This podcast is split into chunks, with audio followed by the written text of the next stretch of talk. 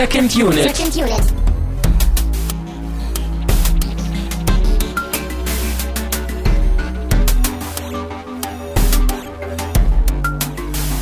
No.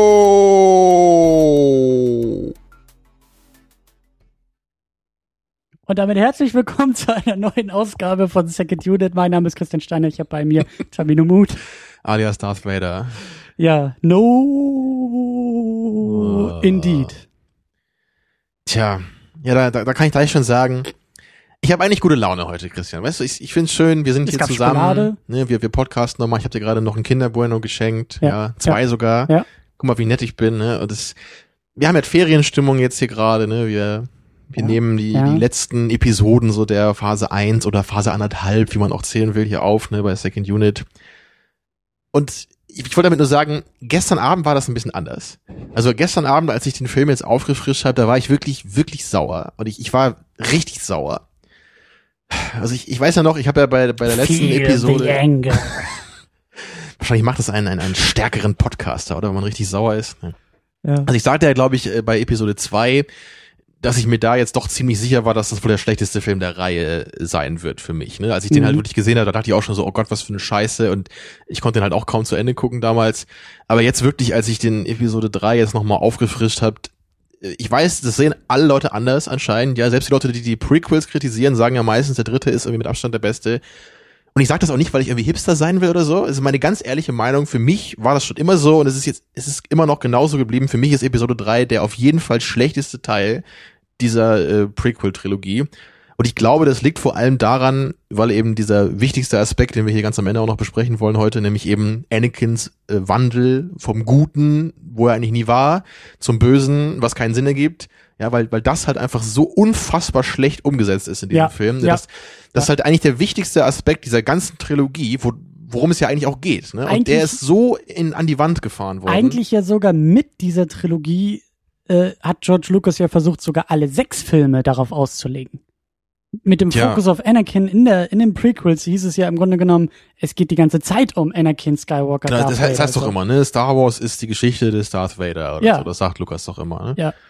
Ja, und Ja, ziemlich verkackt, würde ich sagen. ja.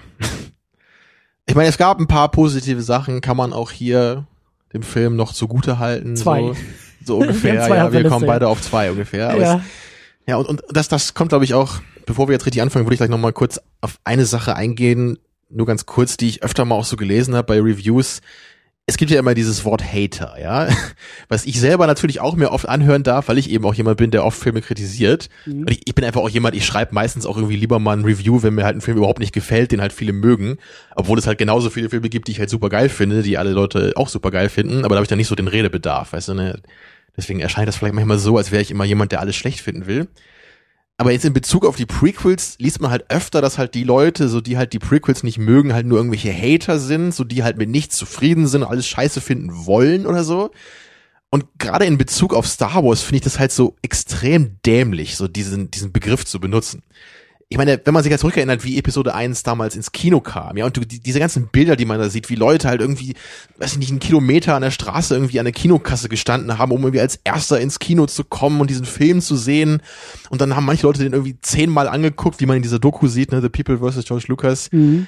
die Leute wollen die Filme doch gut finden, ja, und Ja. ich doch genauso. Ich liebe doch die alten Filme. Ich, ich, ich will doch natürlich genauso wie alle anderen nochmal eine Trilogie haben, die ich genauso geil finde oder zumindest ähnlich gut wie die alten. Und auch bei den neuen äh, Filmen, die jetzt dann rauskommen, habe ich ja auch noch irgendwie eine Hoffnung. Und ich gehe ja auch jetzt irgendwie nicht mit verschränkten Armen ins Kino und gucke jetzt nur, was ich alles irgendwie scheiße finden kann. So ist es ja nicht. Ich will ja wirklich einen guten Film sehen. Und das, das Ding ist halt einfach nur, die, die Prequels sind es halt einfach nicht. So, ich, ich gucke mir die halt öfter an, ne, oder hab's früher zumindest gemacht, und man merkt halt einfach irgendwie, wenn man älter wird und mehr über diese Filme nachdenkt, dass einfach nichts funktioniert, ja. Ja. Das ist einfach, das ist einfach eine berechtigte Kritik. Das ist nicht irgend so ein emotionales Urteil nach dem Motto, so früher war alles besser und heute ist einfach alles nur doof oder sowas. Es ist einfach, da ist halt Kritik, die kann man äußern und ich, ich will halt irgendwie Gegenargumente hören. Also ich will, dass mir Leute sagen, warum Mediklorianer eine gute Idee sind, ja. Oder dann sollen mir Leute erzählen, äh, wie unglaublich naheliegend und, und na, nachvollziehbar Anakins Wandel ja vom Guten zum Bösen ist. Wenn mir das Leute nahebringen können, okay, dann kann ich darüber reden. Aber wenn mich nur jemand als dummen Hater bezeichnet, weil ich diesen Film, diese Filme halt berechtigt schlecht finde, so das ist für mich irgendwie zu platt. Weißt du, warum mir der Film mit äh, 17 Jahren ungefähr? Ungefähr, ja, muss, muss so die Zeit gewesen sein. Zehn Jahre ist das Ding ja ungefähr her, ne? 2005 ist er rausgekommen. Mhm. Ähm, ich, also, haben wir auch schon in den anderen Episoden erklärt. Wir waren ja noch sehr, sehr jung und endlich Star Wars im Kino zu sehen, da waren wir irgendwie ja sowieso grundsätzlich begeistert mit irgendwie noch zwölf oder als, oder so, als es anfing. Aber auch mit 17, ähm, mir hat Episode 3 mir hat es wirklich gefallen, Darth Vader im Kino zu sehen und dieses Ende, dieses wirklich, wie sagt man, pandering to the fans, dieses, dieses, und dann ist da der Todesstern. Und dann ist da der Imperator. Und dann ist da das, Darth das, Vader. das letzte Bild so im Film, wo dann Darth Vader mit seinen verschränkten Armen neben Ja. dem Imperator steht Ja. und sie gucken den Todesstern an. Ja, auch eben ganz wichtig. Es wird kein Wort geredet in dieser Sequenz, in diesem Moment, weil dann ist es wieder scheiße. Aber so das Bild und auch mit dem, mit dem, äh, wie hieß er, General Grand Moff Tarkin oder so, der, der ja auch nachher dann Mhm. bei Episode 4 dabei ist, der läuft da ja auch einmal kurz durchs Bild, Echt? so ein bisschen, ja. Der läuft da durchs Bild? Der steht daneben. Das haben sie mit dem Schauspieler und ein bisschen CGI haben sie ihn da so hingepflanzt. Das habe ich gar nicht gemerkt, okay. Doch, doch. Ich bin halt am, ich bin am Ende dieses Films immer so fertig und sauer, dass ich nicht mehr so richtig drauf achte, muss ich sagen, so die letzten zehn Minuten. Also nach dem riesigen äh, Geprügel da auf dem Lavaplaneten, da bin ich, da ist mein Gehirn nur noch Matsch so, ja, da, da nehme ich nicht mehr viel wahr. Ja. Nur bei No, da höre ich dann noch mal einmal kurz auf und dann bin ich weg. schreist du mit, hebst dich auch aus deinem Fernsehsessel und schreist auch No. Ja, ich ich, ich glaube, ich habe den halt damals auch im Kino gesehen, aber ich weiß das gar nicht mehr so genau. Ich weiß halt nur noch, dass ich den Film halt damals auch schon nicht mochte. So, ich, Mhm. ich mochte den halt, glaube ich, schon noch lieber als heute. Aber auf jeden Fall mochte ich den immer schon am wenigsten von den drei Filmen. Und ich habe den vor allem jetzt auch deutlich am wenigsten oft gesehen. Also Episode 1 und 2, die habe ich sehr, sehr oft gesehen als Kind auch noch Mhm. so. Also ich weiß halt auch, dass wir die beiden auch auf Video hatten zu Hause und da habe ich die Ja. öfter mal eingelegt und fand die immer ganz nett. Und den dritten habe ich, glaube ich, einmal im Kino, einmal danach und ich glaube jetzt erst zum dritten Mal dann gesehen. Und wie ich auch hoffe, jetzt wirklich zum letzten Mal in meinem Leben. Ich glaube, ich habe ihn auch erst zum zweiten Mal gesehen. Also das äh, Natürlich kennt man viele Szenen halt irgendwie aus Reviews und solche Sachen, ne? sagen, aber so Plinkett, Plinkett Reviews, die habe ich halt das auch, aufgefressen ja, so. ne? aber so wirklich so den Film so in Gänze geguckt habe ich, glaube ich, echt erst jetzt zum dritten Mal. Hm. Oh, ja, dann äh, lass uns das nochmal hier anfangen. Ich wollte gerade sagen, wir, wir brauchen was zu trinken. Cast, äh, kam da noch irgendjemand dazu? Nicht Wir haben- wirklich, oder? Wir haben, wir haben erstmal unser schönes, unseren schönen Durstlöscher nochmal hier am Start. Stimmt, den ja, die, Multivitamin. die Reihe muss fortgesetzt werden und von Zum Wohle. den Billiggetränken äh, hier. Prost. Der dritte ist noch über. Das ist jetzt irgendwie so Multivitamin-Gesöff, ne, mit ganz wenig Frucht drin. ja, aber ganz viel. Die, die billig war Shoving as ja. much shit in your face as possible. Äh, ganz Every von, image is so dense. It has so many things going on. What is up with Ricks? Siehst du, wir zitieren die Prequel, die, die, die Reviews und haben mehr Spaß als bei dem Prequel selber. Aber ähm, Aber das ist ja schon das, ich meine, das hat, das hat ja wirklich der, der Producer, glaube ich, gesagt, ne, der Rick McCollum, dieses Every image is so dense and has so many things going on, so. Das kannst du auch über Transformers sagen, ja. ich wollte gerade sagen, aber er wusste, wie er den Film verkaufen muss. Also er wusste doch auch, was für eine Grütze das ist. Und natürlich stürzt du dich dann auf so. Ja, ja. Das ist auch sehr, sehr spannend äh, mit anzusehen, wie diese Making-ofs, äh, hatte ich ja bei Episode 1 schon erwähnt, da gibt's ja dieses tolle Making-of äh, auch im Star Wars Channel auf YouTube, wo du, wo du ja wirklich siehst, wie George das Ding an die Wand fährt. Also dieses, diese, dieses Making-of, diese Doku, die ist die, die, die äh, ist da sehr, sehr objektiv, die ist einfach dabei und du merkst schon, äh, dass er, dass er es echt nicht kann. Das kommt da durch. Ja. Und dann bei Episode ich, ich glaube 2 wirklich, also der, der Grund, warum diese Doku auch so ist, wie sie ist, ist, schöner Satzbau, ja, ja, weil George Lucas halt wirklich nicht mal checkt, also als was für ein Idiot er darin rüberkommt. der hat die wahrscheinlich auch nie Das ist- angeguckt. Das kann natürlich auch sein, aber ich, ich glaube halt, ich glaube eigentlich nicht, dass es so ist. Weil Ich, der ist ja auch irgendwie mit diesem Christmas Special, da ist er ja auch immer hinterher und will das am liebsten irgendwie vom Markt nehmen. Also ich, ich glaube schon, dass er diese Doku irgendwie anguckt und gar nicht halt versteht, also was man da halt alles sieht, ne, so wie halt diese ganzen falschen Entscheidungen da auch von den Leuten um ihn herum irgendwie aufgenommen werden. Ne? Und Ja, dann, ja. er dann irgendwie dem einen erzählt, jetzt haben wir hier die Yoda-Kampfszene, das müssen wir hier, wir sehen ihn zum ersten Mal, wie Yoda kämpft und der Typ sitzt dann nur auf der Couch und macht, "Mm, ja, okay. Mhm. Ne, weil das ist halt George Lucas, was willst du sagen? Willst du sagen, so, was ist das für eine dumme Idee? So, ja, dann kannst du deine Sachen packen und bist weg vom, vom Fenster, ja. Ne? Ja.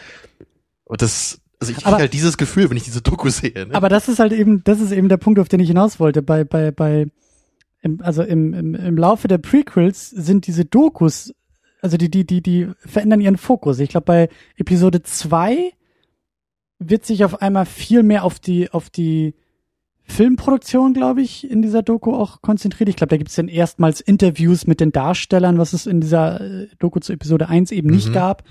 Und dann im dritten geht's nur noch darum, wie ähm, dieser große Endkampf äh, gemacht wurde. Das ist sozusagen der, der, der, der Kern dieser Dokumentation.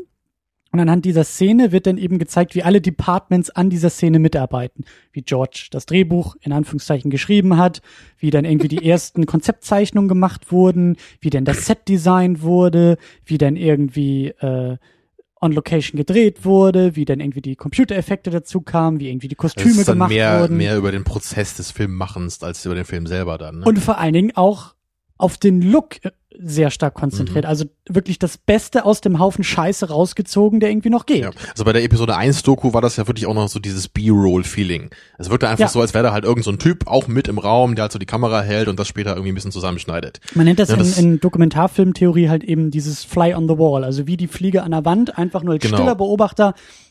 Es wird auch nicht irgendwie eingeordnet mit einem Erzähler, es werden keine Interviews in die Kameras gesprochen. Die Kamera ist, wie du sagst, ist einfach, als ob sie gar nicht da wäre. Sowas finde ich eigentlich auch meistens besser, weil so, weil diese ganzen Interviews auch immer, die du jetzt so kriegst bei dem Film, was sollen die Schauspieler denn sagen? Ja, so, ne? Selbst wenn die halt irgendwie den Film so dumm finden wie nichts anderes, ja, was ja auch selten der Fall ist, aber sie dürften es halt nicht sagen. Aber das war ja das Geile noch bei Episode 2, da haben sie es teilweise gesagt. Aber halt so im nur so durch die Scherz. Blume. Ja, ja, ne? und da sagt irgendwie Ewan McGregor, äh, ja, ja, Ewan McGregor war das, sagt er irgendwie auch von wegen, äh, there's no äh, thing on set, it's a nightmare.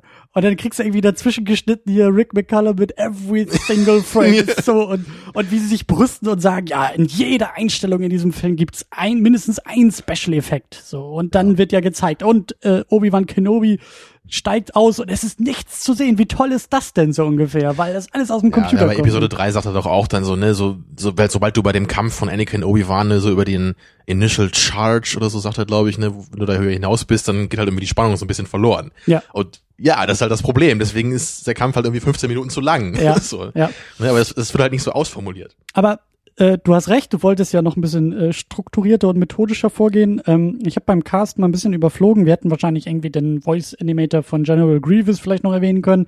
Haben wir jetzt nicht äh, getan. Aber wir vermuten, oder zumindest die IMDb vermutet, dass James Earl Jones tatsächlich die Stimme von Darth Vader auch jetzt in diesem Film spricht.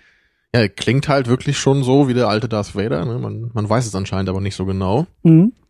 Ja, ich kann mir jedenfalls schon erklären, warum er das vielleicht gar nicht unbedingt da stehen haben wollte. So. Ja, Weil ich, ich weiß auch nicht, ob das jetzt so ein Film ist, der so, so 60, 70 Jahre alte Leute irgendwie anspricht, so wie den James Earl Jones. Naja, man weiß es nicht.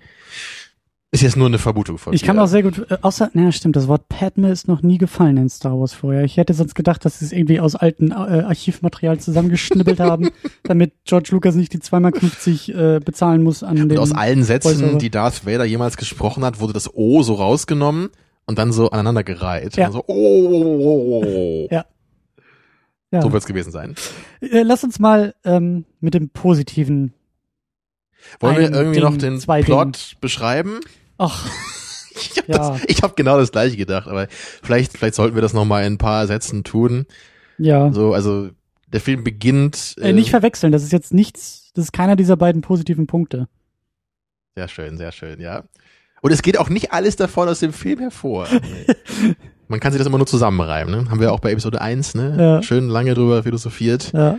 Naja, der Film beginnt jedenfalls arguably im Orbit von Coruscant. Äh, Da sehen wir eine große Schlacht, ne? Die Separatisten haben Coruscant irgendwie angegriffen, glaube ich, ne? Und die, die äh, Republik verteidigt den Planeten mit Mhm. ihren Klonstreitkräften. Äh, und vorher wurde nämlich der Kanzler Palpatine entführt, ja. Und der ist auf dem Ach äh, ja, Schiff das hab ich schon wieder ganz vergessen, ja. Mhm. ja, das wird auch nur erzählt im Title Crawl, ne? Das Ja. siehst du ja nicht.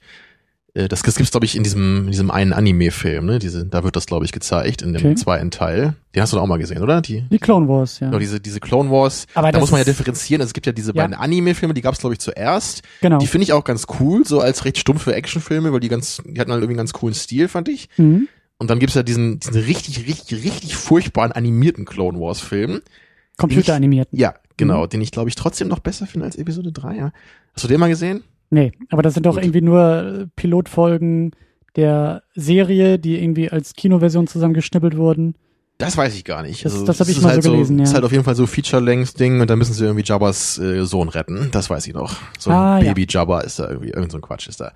Ja, und dann kam halt eben auch diese Serie, die ich auch mal versucht habe zu gucken, die sich aber wirklich ganz klar halt nur an Zwölfjährige richtet und es ist einfach nicht zu ertragen. Sorry, das geht nicht. Ja. Auch wenn es halt ganz nett aussieht, manchmal vielleicht so von den Raumschiffen, von den Effekten. Also die, die Dialoge sind halt einfach so platt und ist halt eine Kinderserie, wirklich. Also das, Ja. dafür ist es vielleicht ganz okay, aber ist halt irgendwie nichts für mich so.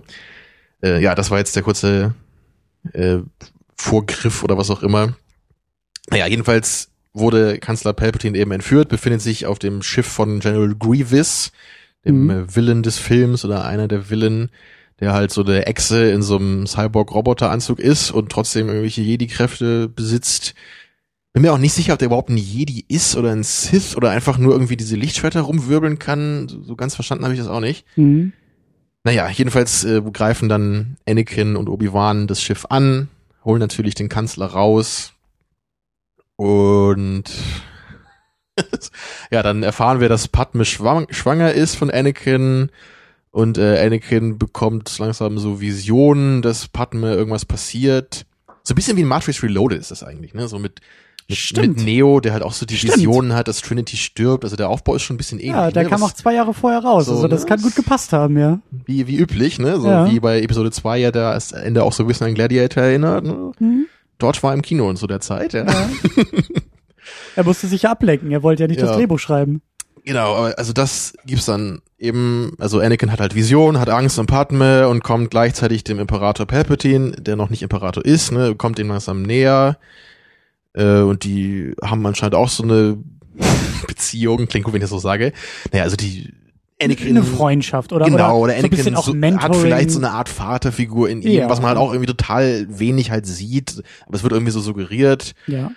Naja, Wie so viele sind im Film, wie so viele. ja, äh, schließlich findet Anakin dann eben irgendwie raus, weil die halt irgendwie ein bisschen mehr Zeit zusammen verbringen und äh, der Imperator ihm halt immer mehr so von den Sith und der dunklen Seite erzählt. Irgendwann checkt Anakin dann auch, was man irgendwie nach zwei Minuten checken würde, dass der Palpatine halt eben ein Sith ist. Mhm. Sith ist.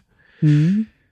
Und dann sagt er den, den Jungs vom Rat Bescheid, vom Jedi-Rat, und dann konfrontieren sie Palpatine und Anakin ist hin und her gerissen, ob er ihm jetzt helfen soll oder nicht, weil, Anakin, äh, weil Palpatine ihm, ihm versprochen hat, irgendwie, dass er Padme retten kann. Ja, und natürlich bringt Anakin dann halt seine ganzen Jedi-Freunde um und äh, ist dann ähm, plötzlich Darth Vader und geht in den Jedi-Tempel und bringt die Kinder um. Nein, Und äh, Younglings. Jünglinge, Jünglinge. Und Ja, Kinder Kinder. sind das natürlich Nein. nicht. Ne? Wir wollen ja in einem Kinderfilm nicht solche Sachen sagen. Ja. Äh, ja, und dann am Ende brauchen wir natürlich noch einen riesigen epischen Lichtschwertkampf auf einem Lavaplaneten zwischen Obi-Wan und Anakin, der dann entschieden wird, weil Obi-Wan einen halben Meter höher steht, auf so einer komischen Anhöhe da, ihm das vorher auch noch sagt. I have the high ground, ja, das äh, berühmt-berüchtigte. Äh, ja, und dann am Ende ja, äh, Obi-Wan tötet Anakin nicht so ganz, hackt ihm, glaube ich, irgendwie dann alle Arme und Beine ab. Der Imperator rettet Anakin, macht ihn zu Darth Vader. Und am Ende stehen sie dann eben auf der Brücke vom Sternenzerstörer und der Todesstern ist halb fertig. Ich finde das auch richtig, richtig gut, wie du den Film gerade zusammengefasst, zusammengefasst Ich denke hast. auch, das war großartig.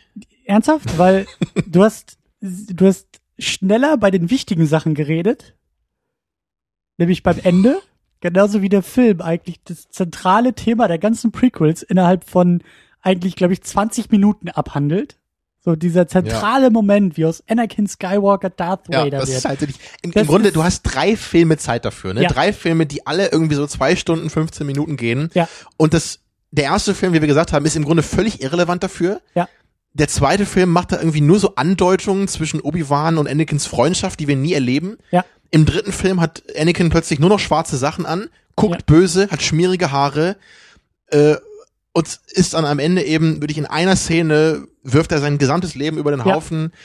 Ich meine, natürlich, es wird halt vorher so ein bisschen angedeutet, so, ja, der Jedi-Rat gibt mir nicht irgendwie die Verantwortung, die ich mir gerne wünsche, ne, und im zweiten Teil ja auch so, Obi-Wan behandelt mich nicht so, wie ich es irgendwie verdient hätte. Ja, aber das ist Aber als Zuschauer hat man immer das Gefühl, so, dummes sie haben halt recht, weil du halt so ein dummes, arrogantes Arschloch bist, der Ja. halt einfach äh, vielleicht mit dem Lichtschwert umgehen kann und sonst nix kann, ja. He was a great pilot. Stimmt, das Also sehen wir am Anfang hier, ne? Ja, ja. Aber Ja, das, äh, lass, lass uns mal, ähm, lass uns das auch mal ausbreiten und lass uns mal tatsächlich jetzt bei den beiden positiven Sachen anfangen. Ähm, äh, und da sind wir uns, glaube ich, einig. Äh, prinzipiell sieht der Film technisch. Technisch sieht er besser aus als die beiden Ja, Prequels also das ist davor. mir wirklich sofort aufgefallen bei dem Opening Shot, ne, mit dieser Schlacht vor Coruscant. Das ist okay animiert. So die, die Effekte sind da Ja. jetzt nicht so schlecht gealtert. Und also, natürlich hat sich da auch viel getan jetzt so zwischen 2002 und 2005, so was so die CGI-Technik angeht, sieht man in den Spider-Man-Filmen ja auch so aus der Zeit. Aber das ist wirklich so der, also in Episode 2 ist das halt wirklich, wirklich schlecht. Also das ist fast unwatchable, würde ich sagen, weil das so schlecht animiert ist. Ja. Und so ist es Ja. jetzt wirklich nicht Ja. in Episode 3. So, natürlich gibt's da jetzt auch so die schwächeren und, und stärkeren animierten Szenen.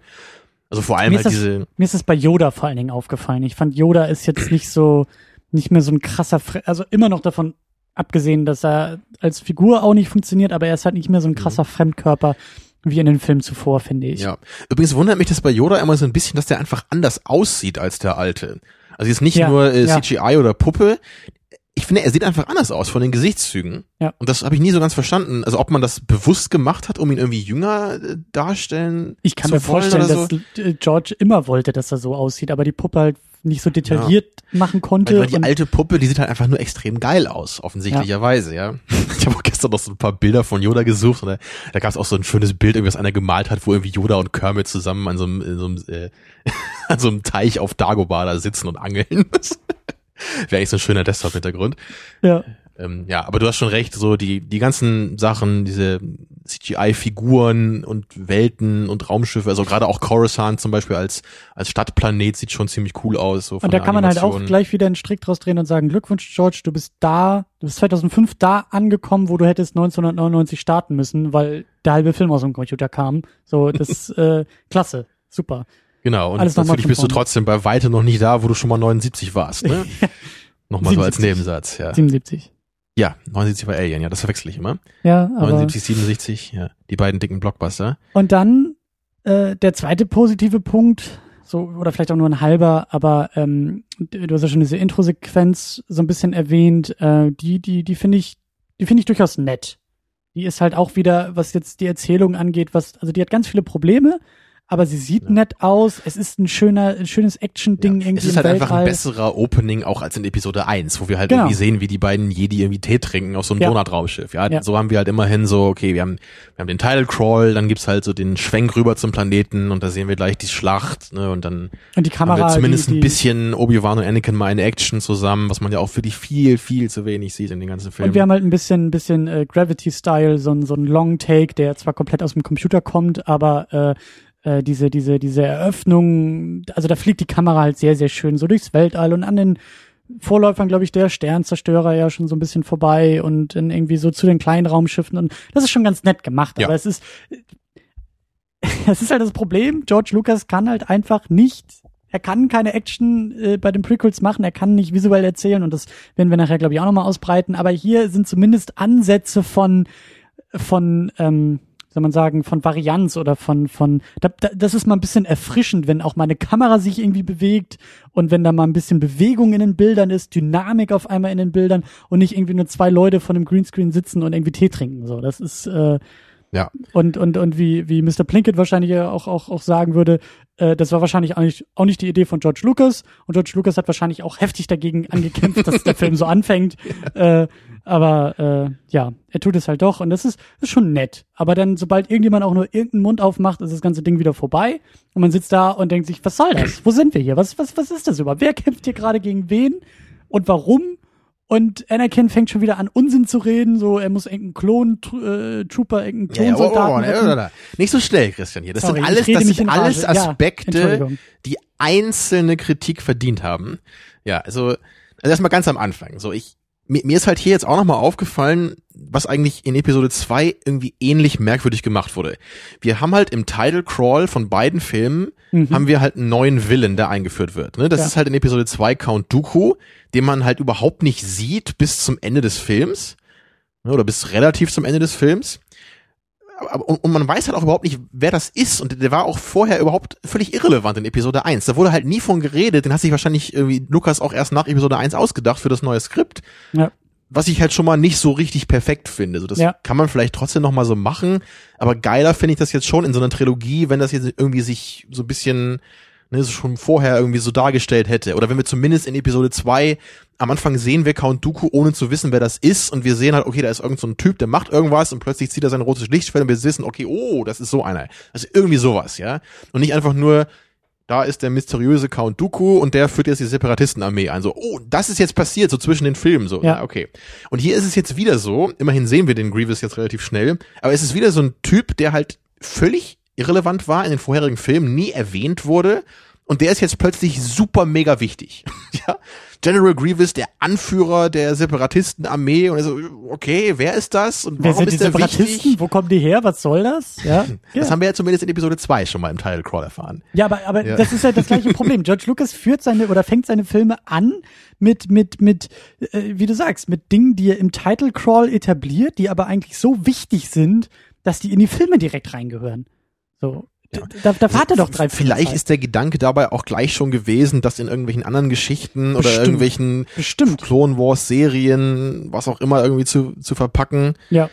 So, weil das, weil ja wirklich zwischen Episode 1 und 2, genau wie zwischen 2 und 3, fehlen halt ziemlich essentielle Abschnitte der Geschichte. Ja. Also die, diese ganze Entstehung der Separatistenbewegung ist ja total relevant. Das trägt ja den Plot von anderthalb Filmen, ne? Und äh, ist ja auch für, äh, nee, für Palpatines Aufstieg total wichtig Ja. und wird halt einfach nur erzählt im Title Crawl von Episode 2, ja. Und, und genauso diese Entführung von Palpatine und wer Grievous ist, das, das wird einfach gar nicht alles im Film thematisiert. Das hätte ich jetzt, glaube ich, lieber gesehen, als Ja. 20 Minuten lang, wie Anakin und Obi-Wan sich auf die Fresse hauen auf einem Lavaplaneten. Ja. Naja, so das war, das war der eine Aspekt. Das, ich finde es halt wirklich sehr holprig, wo man halt gleich wieder mal sieht, so alles wird gesagt. Ne? Entweder Ja. man muss es lesen im Crawl oder wir hören das irgendwie von den Dialogen der Figuren, aber es ist keine Geschichte, die sich irgendwie so authentisch und, und komplett erzählt anfühlt, anfühlt. Ja, und dann haben wir halt gleich auch schon mal so ein paar schöne Dialogfetzen, die uns so reingeworfen werden. Für mich geht's halt gleich schon los, was nur eine kleine Sache ist, aber Anakin sagt halt, glaube ich, am Anfang der Schlacht, äh, wie war das? Ich habe mir das ja aufgeschrieben, äh, this is where the fun begins, ja. So, natürlich soll er halt wieder so als der ähm, arrogante Draufgänger. Draufgänger genau dargestellt werden, was zu einem gewissen Teil ja auch okay ist, aber dennoch erinnere ich mich da irgendwie immer eher so unangenehm an, an diesen Satz aus Episode 1, wo Qui-Gon sagt, ne, als sie dann diese Droiden bekämpfen sollen, it shouldn't be a problem. Und hier auch so, die Schlacht beginnt, this is where the fun begins. Und ich, ich finde das einfach so vom Ton her, das ist nicht so das, was ich irgendwie in so einer Schlacht eigentlich gerne hätte. Man, man, man muss ja schon sehen, da sind jetzt irgendwie die Klonsoldaten und die sterben wahrscheinlich zu Hunderttausenden gerade links und Ja. rechts von Anakin, während ihre Schiffe da irgendwie abkacken und er sagt, oh, Fun. So, ich, ich will irgendwie ein bisschen, ein bisschen mehr Spannung da drin haben vielleicht wirklich da mal ein bisschen mehr Dunkelheit und dass es, dass ich das Gefühl bekomme, hier ist eine Schlacht, die irgendwie gerade gefährlich ist. Ja. Aber wenn alle immer sagen so, "Ha, wie witzig, so, ja, und Anakin und Obi-Wan haben wir ihre kleinen äh, sarkastischen Bemerkungen und so, das ist, es fühlt sich halt nicht so an, als seien die irgendwie in Gefahr, ne? Das ist dann wie beim Hobbit, ja, beim dritten Ja. Hobbit-Teil, Ja. wo die, kommen die Zwerge und unterhalten sich mal auf, mitten auf dem Schlachtfeld, so, Ja. weil es ja gerade so entspannt und lustig ist, ne? Und besonders schön ist dann eben der Kontrast zu dem nächsten, noch dümmeren Satz von Anakin, wo dann eben dieser eine Clone Trooper äh, da in Gefahr ist, ne? irgend so irgend so Raumschiff-Pilot gerade. Und Anakin Ja. und Obi-Wan sollen ja eben dieses Schiff von Grievous da infiltrieren, was unglaublich wichtig ist, ja, und Grievous, auch wenn wir es nicht wissen, aber stand ja ja so, ist der wichtigste Typ der Armee und wenn man den irgendwie fängt, dann ist der Krieg vorbei oder irgendwie sowas, ja, also super wichtige Mission. Und was macht Anakin? Da ist halt irgend so ein Klonsoldat, ein so ein Typ in so einem Raumschiff und der hat irgendwie gerade Ärger mit irgendwelchen Droiden-Kampfflugzeugen und Anakin sagt so, I'm gonna help him out. So, so, was? Und, und links hinten explodiert gerade noch so ein Sternenzerstörer, wo wahrscheinlich 100.000 Soldaten gerade sterben, die da drauf sind. Wo man dann auch wieder nur so denkt, okay, äh, Anakin ist der Gute. Und deswegen interessiert ihn natürlich jedes einzelne Leben der Klonsoldaten, weswegen er sogar die Ja. ganze Mission aufs Spiel setzt. Aber vorher sagt er, this is where the fun begins. Hä? Also so kriege ich überhaupt kein Gefühl. So ist Anakin jetzt der, der dumme Draufgänger oder ist er irgendwie der liebenswerte Held, der jedem einzelnen Klonsoldaten am liebsten noch auf die Wange küssen möchte? Ja? Weißt du, was das Schöne ist? Er ist beides und je nachdem, was George Lucas gerade braucht und was im Drehbuch irgendwie verlangt wird, ist er halt eben äh, das, was er gerade sein soll. Aber du hast recht, das ist halt, das ist halt, ähm, es passt halt einfach nicht. Und das ist, da werden wir auch noch drauf zu sprechen kommen, das ist so problematisch, wie Anakin in dem Film auch geschrieben ist und, und, und es, er schwankt die, auch in diesem, besonders in diesem Film, er schwankt die ganze Zeit hin und her. Schon fast echt mit jedem Satz, den er sagt, ist er, ist er, ist er von der Persönlichkeit her komplett anders. Arrogant, äh, ängstlich, Draufgänger, Arschloch, ja. Und dann besorgt, natürlich wieder super liebevoll, liebevoll zu Padme, ja. ne? wenn sie dann, sie sagt dann, dass sie schwanger ist und er kann, er hat gar keine Worte, weil das so schön ist. Und, ja, ja, oh. das ist, äh, da sind wir uns einig. Er ist ähm, eine komplexe Persönlichkeit. er hat komplexe, ja, das stimmt. äh, ja. Aber gut, denn wir waren auch noch ein bisschen bei dieser ganzen, bei dieser ganzen äh, Action-Szenerie selbst, wo, wo ich halt auch gesagt habe, ich verstehe ja auch nicht, wer da jetzt gegen wen, weil George führt jetzt wieder die Konfliktparteien im, im Title Crawl an und anders als beim ersten Star Wars schafft er es eben auch nicht visuell irgendwas zu transportieren, indem das Rebellenraumschiff sehr klein ist und das des Imperiums sehr, sehr groß, wo man sagt, alles klar, ich weiß, wer ist irgendwie wem überlegen, wer ist der Underdog, so, ich, das, das verstehe ja. ich. Aber wenn da halt ein Haufen Raumschiffe, die alle gleich aussehen und alle gleich aus allen Rohren feuern und dazwischen halt irgendwie zwei Gesichter, die halt mal keine Klone sind, dann weiß ich, ah, Anakin, Obi-Wan, die sind wichtig, weiß ich ja sowieso, dass die nicht sterben können, aber ich habe halt einfach kein Gefühl für, für Verhältnisse, für wer gegen wen und äh, da, da, da geht schon wieder los. Also der Film schafft es halt nicht visuell, also du hast ja auch zu Recht gesagt, die Dialoge sind auch wieder Bullshit und so, aber schafft es auch nicht visuell irgendwie mich, mich, mich mitzunehmen oder mich abzuholen. Das ist halt auch so ein Ding, wie das leider meistens in Filmen irgendwie gemacht wird, finde ich, wenn man eine Schlacht sieht, du hast nie, du weißt nie genau, wo die Fronten sind, ja. wer irgendwie was machen muss, um zu gewinnen. Das ist jetzt auch kein Problem, was Star Wars jetzt exklusiv hat. Aber hier ist es wirklich so, es gibt ja auch keine Front oder so. Das ist einfach nur ein Haufen Schiffe. Du siehst halt, hier sind einerseits diese Vorläufer der Sternenzerstörer, ne, die erkennt man ja schon so noch, so diese großen äh, Republikenkreuzer da, ne, die so ein bisschen mhm. so aussehen wie Sternenkreuzer mit dem roten Streifen noch so an der Seite. Und dann irgendwelche anderen Raumschiffe sind dann noch und so, so ein paar Donutschiffe erkennt man vielleicht noch von der Handelsföderation. Also das, das geschulte Star Wars Auge so erkennt so ungefähr, was das für Raumschiffe sind aber die fliegen dann einfach alle wild durcheinander und schießen links und rechts und alles ja. explodiert. Und ähm, das, hatte, das hatte ich zum Beispiel auch immer ganz extrem bei Star, äh, bei Star Trek äh, Deep Space Nine, weil, weil in der Serie haben die halt auch irgendwie später so einen Krieg halt angeführt zwischen mhm. der Föderation und deren Alliierten und dem sogenannten Dominion. Und ich meine, früher war das halt bei Star Trek immer so, es gab dann irgendwie ein Raumschiff, was dann die Enterprise angegriffen hat und da war das irgendwie super wichtig, ne? Und da haben sie dann irgendwann auch so Schlachten mit hunderten Raumschiffen gemacht. Und das, das kam dann irgendwie so alle drei Folgen vor.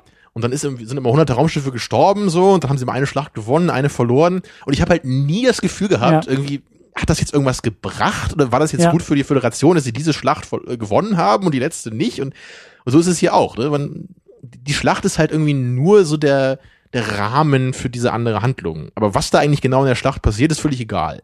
So, es, geht, es geht ja nur um Obi-Wan und Anakin eigentlich. Ja, das, das, ist ja aber auch noch wieder ein anderes Problem, beziehungsweise äh, das ist ein wichtiges Problem und das kam ja auch schon in Episode 2, glaube ich, vor, wo da ja irgendwie auch im Senat getagt wurde und du ja auch eigentlich gar nicht weißt. Da, mir, mir, erst denken, dann reden. Es ist so schwierig bei diesem Film. Das ist auch mein Problem jetzt bei Episode 3. Äh, da geht's ja auch darum, dass das sagt Padme, das ist Sprung weiter, weiter in die Handlung, aber da sagt sie doch irgendwie auch, ja, so geht irgendwie die Demokratie unter äh, mit einem riesen, mit einem tobenden Applaus. So, das ist ja auch Teil des Plans von Palpatine, dass ihm ja diese Sonderregelungen alle übertragen werden. Der ganze Senat applaudiert ihm ja auch und ist ja auch mhm. dafür und sie schaffen ja aktiv die Demokratie ab aber ich habe auch überhaupt nicht verstanden, warum. Ich verstehe halt auch nicht, wer sitzt da im Senat, wer sind diese ganzen Systeme, wer, wer ist die Republik überhaupt? Weil was sehen wir denn von der Republik, wie du gesagt hast? Wir sehen, glaube ich, im Laufe der, der ganzen Prequels irgendwie drei Planeten, glaube ich. Oder? Wir haben Tatooine. Also wir sehen halt die, die, die Planeten, wo man ein bisschen länger ist, ne, die halt ein bisschen relevanter sind, auch so inhaltlich. Natürlich siehst du auch mal irgendwie Kashyyyk oder diesen Mustafa-Planeten da mit der Lava drauf, aber du weißt jetzt halt nicht irgendwie, wie da irgendwie das politische System funktioniert auf, auf, auf dem, auf Kashyyyk sind halt irgendwie so ein Haufen brüllende Affen. So, keine Ahnung, was ich die muss, irgendwie für ein politisches System haben. Ich wollte gerade sagen, ich muss auch nicht sehen, wie da irgendwie auf Kashyyyk gewählt wird oder so, aber ich will doch wissen, ich will doch wissen. Die Affen stehen halt so an so einer Wahlurne, alle in der Schlange, ja. Ja. aber mein Punkt ist einfach, ich, ich verstehe der Senat besteht für uns nachvollziehbar irgendwie aus zwei Leuten, Palpatine und äh, Padme. Das sind die, die wir kennen im Senat. Das sind die Fronten, Jimmy die wir, Smith. ja, der gehört ja zu Padme dazu mittlerweile. Weißt Achso, das ist Padmel 2.1. Ja, und, und das ist halt einfach mein Riesenproblem, dass ich, dass ich eben diese, wie, wie du gesagt hast, diese, diese größeren Rahmen, die George Lucas da eigentlich aufmacht und aufmachen will und auch aufmachen muss, wenn er zeigen will, wie aus einer Republik ein Imperium wird, dann muss er sich auf mehr konzentrieren. Also klar, er muss Ja, es ja. persönlich und nachvollziehbar, aber er muss doch den großen Rahmen auch mal abstecken. Und das hat er nie gemacht und das, zeigt sich auch in dieser Schlacht einfach. Genau, das sieht man später genauso, wenn es dann um diese Schlacht auf Kashyyyk geht.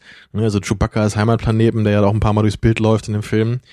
Ähm, da siehst du ja, glaube ich, das, das beginnt ja irgendwie in diesem, in diesem äh, Jedi-Rat. Da kommt dann irgendwie Anakin hin und ist beleidigt, weil sie ihn Ja. irgendwie nicht richtig zum Meister nennen, irgendwie sowas, egal.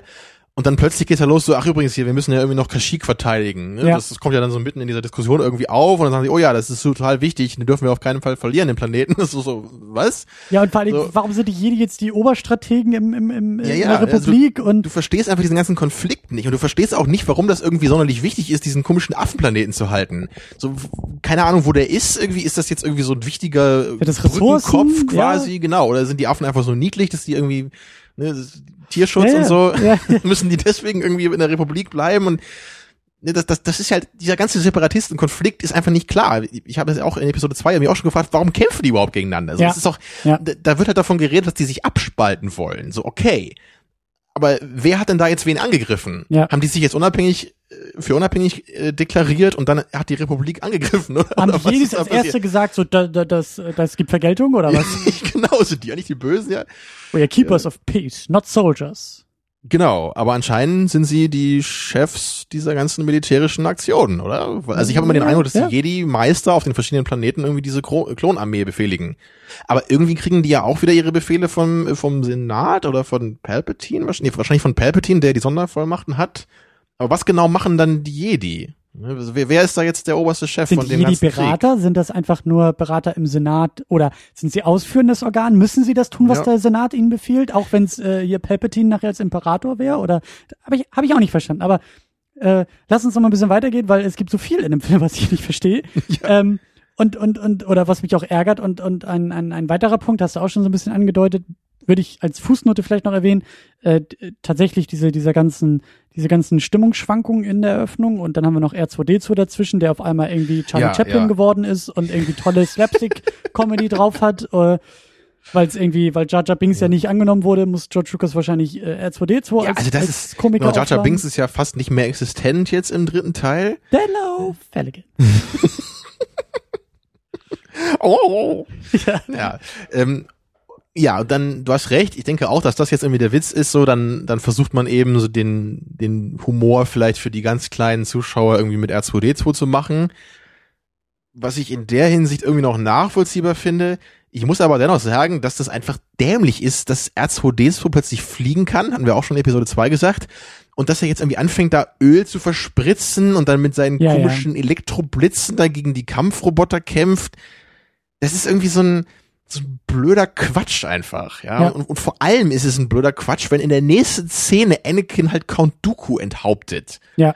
Äh, Was für ein Tone hat dieser, hat dieser Film? Einerseits haben wir einen lustigen kleinen Slapstick, so, so in Episode 1 tritt Jar Jar in den Alien-Hundehaufen und R2D2 äh, verspritzt Öl und dann gibt's halt die Enthauptung und what the fuck so. Ja. Das, das geht nicht beides zusammen. Ja. Das, das ist doch wirklich, das, das ist doch die krassesten Enden des Emotionsspektrums, wie ich immer so schön sage. Ja. Das kann man doch nicht einfach in einer Szene auf die nächste machen. So. Ja. Oh mein Gott. Das ist äh, Man of Steel Niveau. Äh, erst wird irgendwie äh, äh, geköpft und dann wird gesagt, he's so hot. Eine Szene später so. Ja, er ist ein ziemlich heißer äh, äh, äh, Henker. Das stimmt schon. Die sind besonders heiß. Aber ich will nämlich auch noch erwähnen, ähm, wo wir schon dabei sind, äh, äh, diese ganze Offscreen-Einführung und so, es funktioniert halt auch nicht, dass irgendwie auch wieder in Dialogen gesagt wird, dass auf einmal Palpatine und Anakin jetzt irgendwie Best Buddies sind. Und da schon fast so eine, so eine inoffizielle Mentoren- äh, äh, Geschichte irgendwie stattfindet, Ja. wo man auch wieder sagen kann, warum bemerken die Jedis das Ganze nicht? Äh, okay, jetzt mal geschenkt, aber aber warum warum sehen wir nicht, wie die beiden, also wie, wie, wie dieses, wie dieses Mentor-Ding auch entsteht und wie auch vielleicht Anakin, wie du gesagt hast, so eine Vaterfigur sucht und die in Palpatine findet. Ja. Also die Idee dabei ist ja eigentlich schon mal jetzt so gar nicht so schlecht im Zuge dieser Geschichte, so wie sie hier erzählt werden soll. Klar, Ne, das- das Anakin ja- muss vom Palpatine verführt werden. Da muss Genau. irgendwie sowas ne, da- passieren. Also, es, es muss halt, das wird ja auch so ein bisschen gezeigt. So, wir sehen einerseits eben, okay, die Jedis vertrauen ihm nicht so richtig, Anakin. Anakin fühlt sich immer irgendwie unterfordert und nicht ernst genommen. Er denkt Ja. irgendwie, ich bin der, der große Jedi eigentlich, der für mehr bestimmt ist und die halten mich immer unten, wollen mich nicht zum Meister machen, was auch immer. So ist ja okay, so auf dem Level. Und dann haben wir auf der anderen Seite eben so Anakin und Palpatine kommen sich vielleicht ein bisschen näher, so in so einer freundschaftlichen, väterlichen Beziehung. Ne, Palpatine nimmt ihn unter seine Fittiche, lässt ihn vielleicht irgendwie verantwortungsvolle Aufgaben machen, die er bei den Jedi nie machen konnte oder so. Also die Idee ist ja wirklich gut. So, da, da siehst du dann, okay, das könnte vielleicht so eine Art Motivation dann irgendwann auch für Anakin sein, die Seiten zu wechseln. Oder zumindest der Ausgangspunkt von solchen Denkweisen, ja. Aber wie alles in diesen Prequels funktioniert es hinten und vorne nicht. Ja. Wie viele Szenen haben wir denn, wo die beiden mal irgendwie ein Gespräch zusammen haben? Da gibt's ja einmal diese, diese recht wichtige Szene in dieser, was ist, Oper oder was das da ist, ne? Ja. Was halt wirklich schon mal sehr irre ist von der Idee. Ne? Da, da fängt halt erstmal Palpatine plötzlich an, Anakin was über die Sith zu erzählen, ja, und über die dunkle Ja, Seite der Macht, Ja, ja.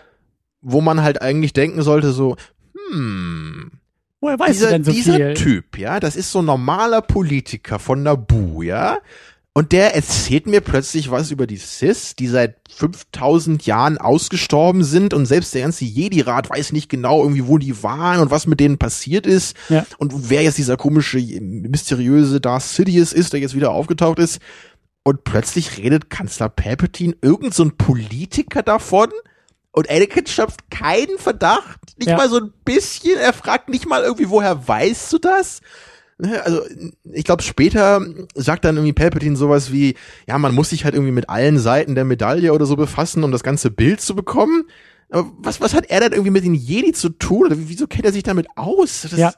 Und das hat, das hat Plinkett so schön in seinem äh, äh, Review zu, zu Episode 3 gesagt. Das ist so, als ob auf einmal mitten im Gespräch dir irgendjemand davon erzählen will, wie gut sich eigentlich mein Kampf liest. So. wo, du, wo, du- wo, doch, wo doch bei allen Leuten die roten Lampen angehen und wo doch alle sagen, alles klar, vielen Dank, ich gehe, tschüss. Äh, so, Ja, die Szene hat er schon im Review verpackt, wo er dann auch so diesen Dialog irgendwie zeigt und im Hintergrund diese Alarmsirenen zu hören sind. Ne? ja.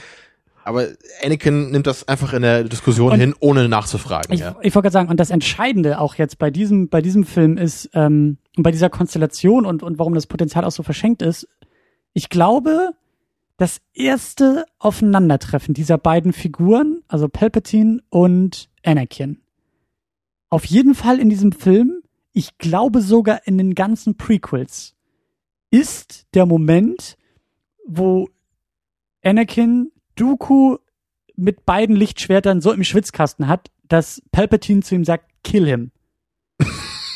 Das, Das ist das Erste, sein, was ja. wir sehen. Wir haben vorher gehört, dass, glaube ich, Obi-Wan zu, zu Mhm. Anakin gesagt hat, hier, äh, dein neuer bester Freund, so ungefähr. Das kannst du doch nicht machen.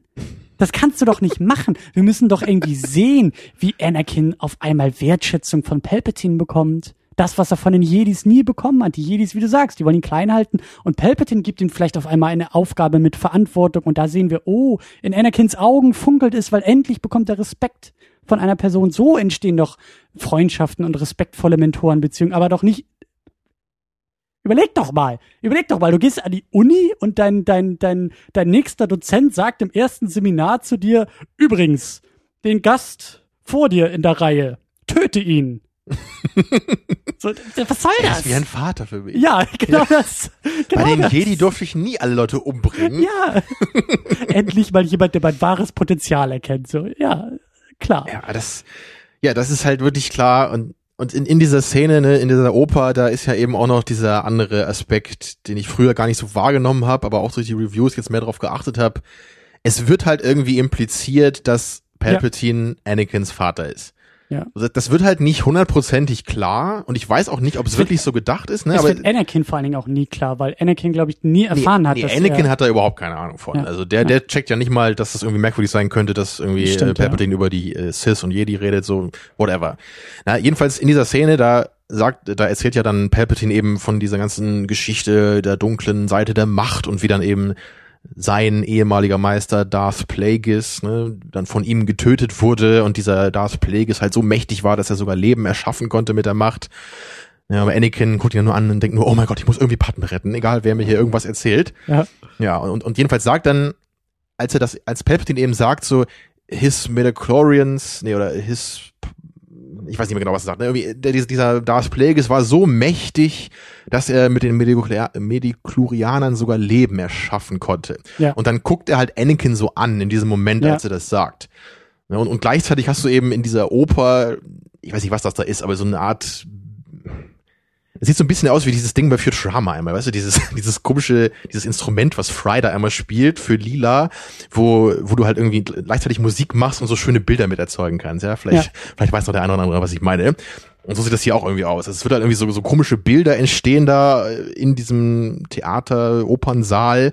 Und das sieht halt auch so ein bisschen irgendwie so Geburtsmetaphermäßig aus, finde ich, ne? So, so befruchtete Eizelle oder sowas. Also könnte in die Richtung gehen zumindest, ja. Ja. Und außerdem würde das natürlich sehr gut zu dieser Jungfrauengeburt von Anakin passen, die ja in Episode 1 ne, erwähnt wurde und ja sonst auch nie irgendwie erklärt wird, woran das liegt, dass äh, Anakin einfach so geboren wird ohne Vater. Mhm. Deswegen scheint mir das schon so, dass das so gedacht ist, so Palpatine hat aus irgendeinem Grund eine Sklavin auf einem anderen Planeten befruchtet. Dann ist Anakin da entstanden und irgendwann später, so 20 Jahre später, versucht Palpatine diesen seinen Sohn dann irgendwie auf seine Seite zu ziehen. Warum er jetzt nicht einfach den irgendwie von seiner Nachbarin hat austragen lassen und den einfach von vornherein selbst aufgezogen hat und in den Ja. dunklen Künsten unterrichtet hat, ist mir jetzt nicht so klar. Also warum muss man erstmal irgendwie so den größten galaktischen Krieg aller Zeiten anzetteln, um seinen Sohn wieder auf seine Seite zu ziehen, wenn man ihn auch gleich einfach selbst hätte aufziehen können? Ja. Würde jetzt nicht so richtig Sinn ergeben, wie so einiges. Naja, natürlich konnte er im Vorbeigehen dann auch Imperator der Galaxis werden. Vielleicht war das dann der Grund dafür.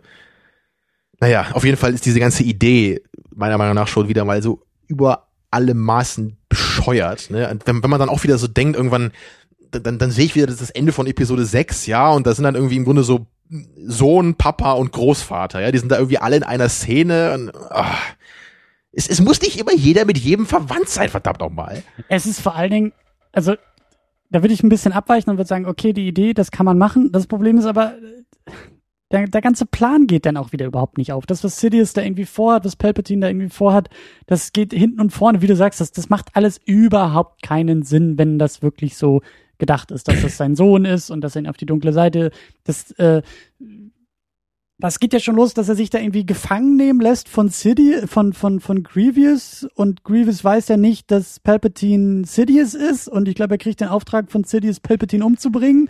Und was, wenn er es getan hätte, aber wusste denn Palpatine, dass Anakin es verhindern wird? Ja, also das ist wirklich der, Ah, da habe ich auch wirklich nochmal aktiv versucht zu verstehen, was da eigentlich genau passiert. Und es ist natürlich nicht möglich.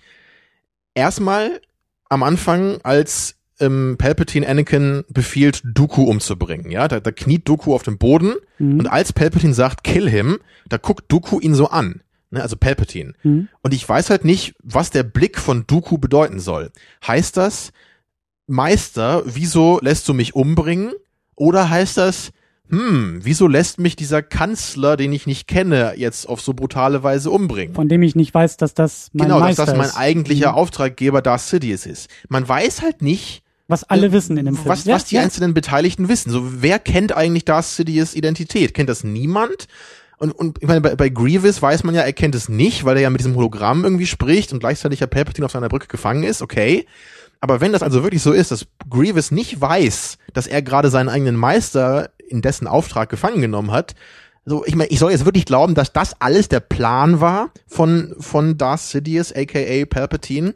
Also er hat, er hat sich also gefangen nehmen lassen von Grievous, dann um, um sich befreien ich sag mal ja, um sich von Anakin und Obi-Wan befreien zu lassen, äh, was hat das denn überhaupt gebracht dabei? Und außerdem, woher kann er denn wissen, dass Anakin und Obi-Wan, die in so einem kleinen Mini-Raumschiff da durchfliegen, nicht von irgendwelchen anderen Schiffen erschossen werden und dann halt irgendwie der, sein neuer Schüler, den er ja unbedingt haben will, halt irgendwie dabei getötet wird. Und auf dem Schiff hätten doch auch tausend Sachen passieren können, dass Anakin irgendwie mal von diesen Kampfrobotern getötet wird. Ich meine, klar, it shouldn't be a problem, ja, weiß man ja, die Kampfroboter sind eh nur Statisten. Aber ich meine, vielleicht gibt's ja mal so einen Querschlägerschuss oder so und Anakin wird verletzt oder stirbt. Ich weiß nicht, im, im zweiten Teil hat Dooku halt auch fast Anakin umgebracht und ihm die Hand abgehackt. Ist ja. das alles irgendwie der Plan gewesen von ja. Palpatine? So, warum? Was soll das? Das und genau das verstehe ich halt auch nicht und genau das ist halt ist halt riesengroßes dummes Zeug in diesem Film. Das halt einfach überhaupt nicht klar. Du weißt selten, wer überhaupt was vorhat, wer was weiß, wer welche Motivation hat. Das Einzige, was du die ganze Zeit weißt, ist, aus Anakin wird Darth Vader. Darauf, darauf wartest du ja die ganze Zeit. Das ist eigentlich nur noch eine Frage des Wie. Ja. Und da kommen wir auch noch drauf zu sprechen und das Wie ist halt auch extrem dümmlich ja, ja, das, das ist das große Thema am Ende heute. Aber, aber vielleicht ist das wirklich ein Grund, warum irgendwie auch manche Leute nicht so genau darauf achten oder so, ob das jetzt so richtig Sinne gibt, weil ja jeder weiß, dass das am Ende rauskommt.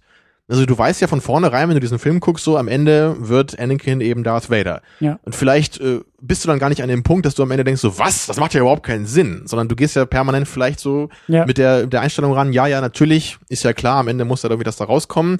Und deswegen macht vielleicht für dich dann irgendwie jeder Schnitt, äh, jeder Schritt mehr Sinn auf dem Weg dahin keine Ahnung, könnte eine Erklärung für mich sein, aber.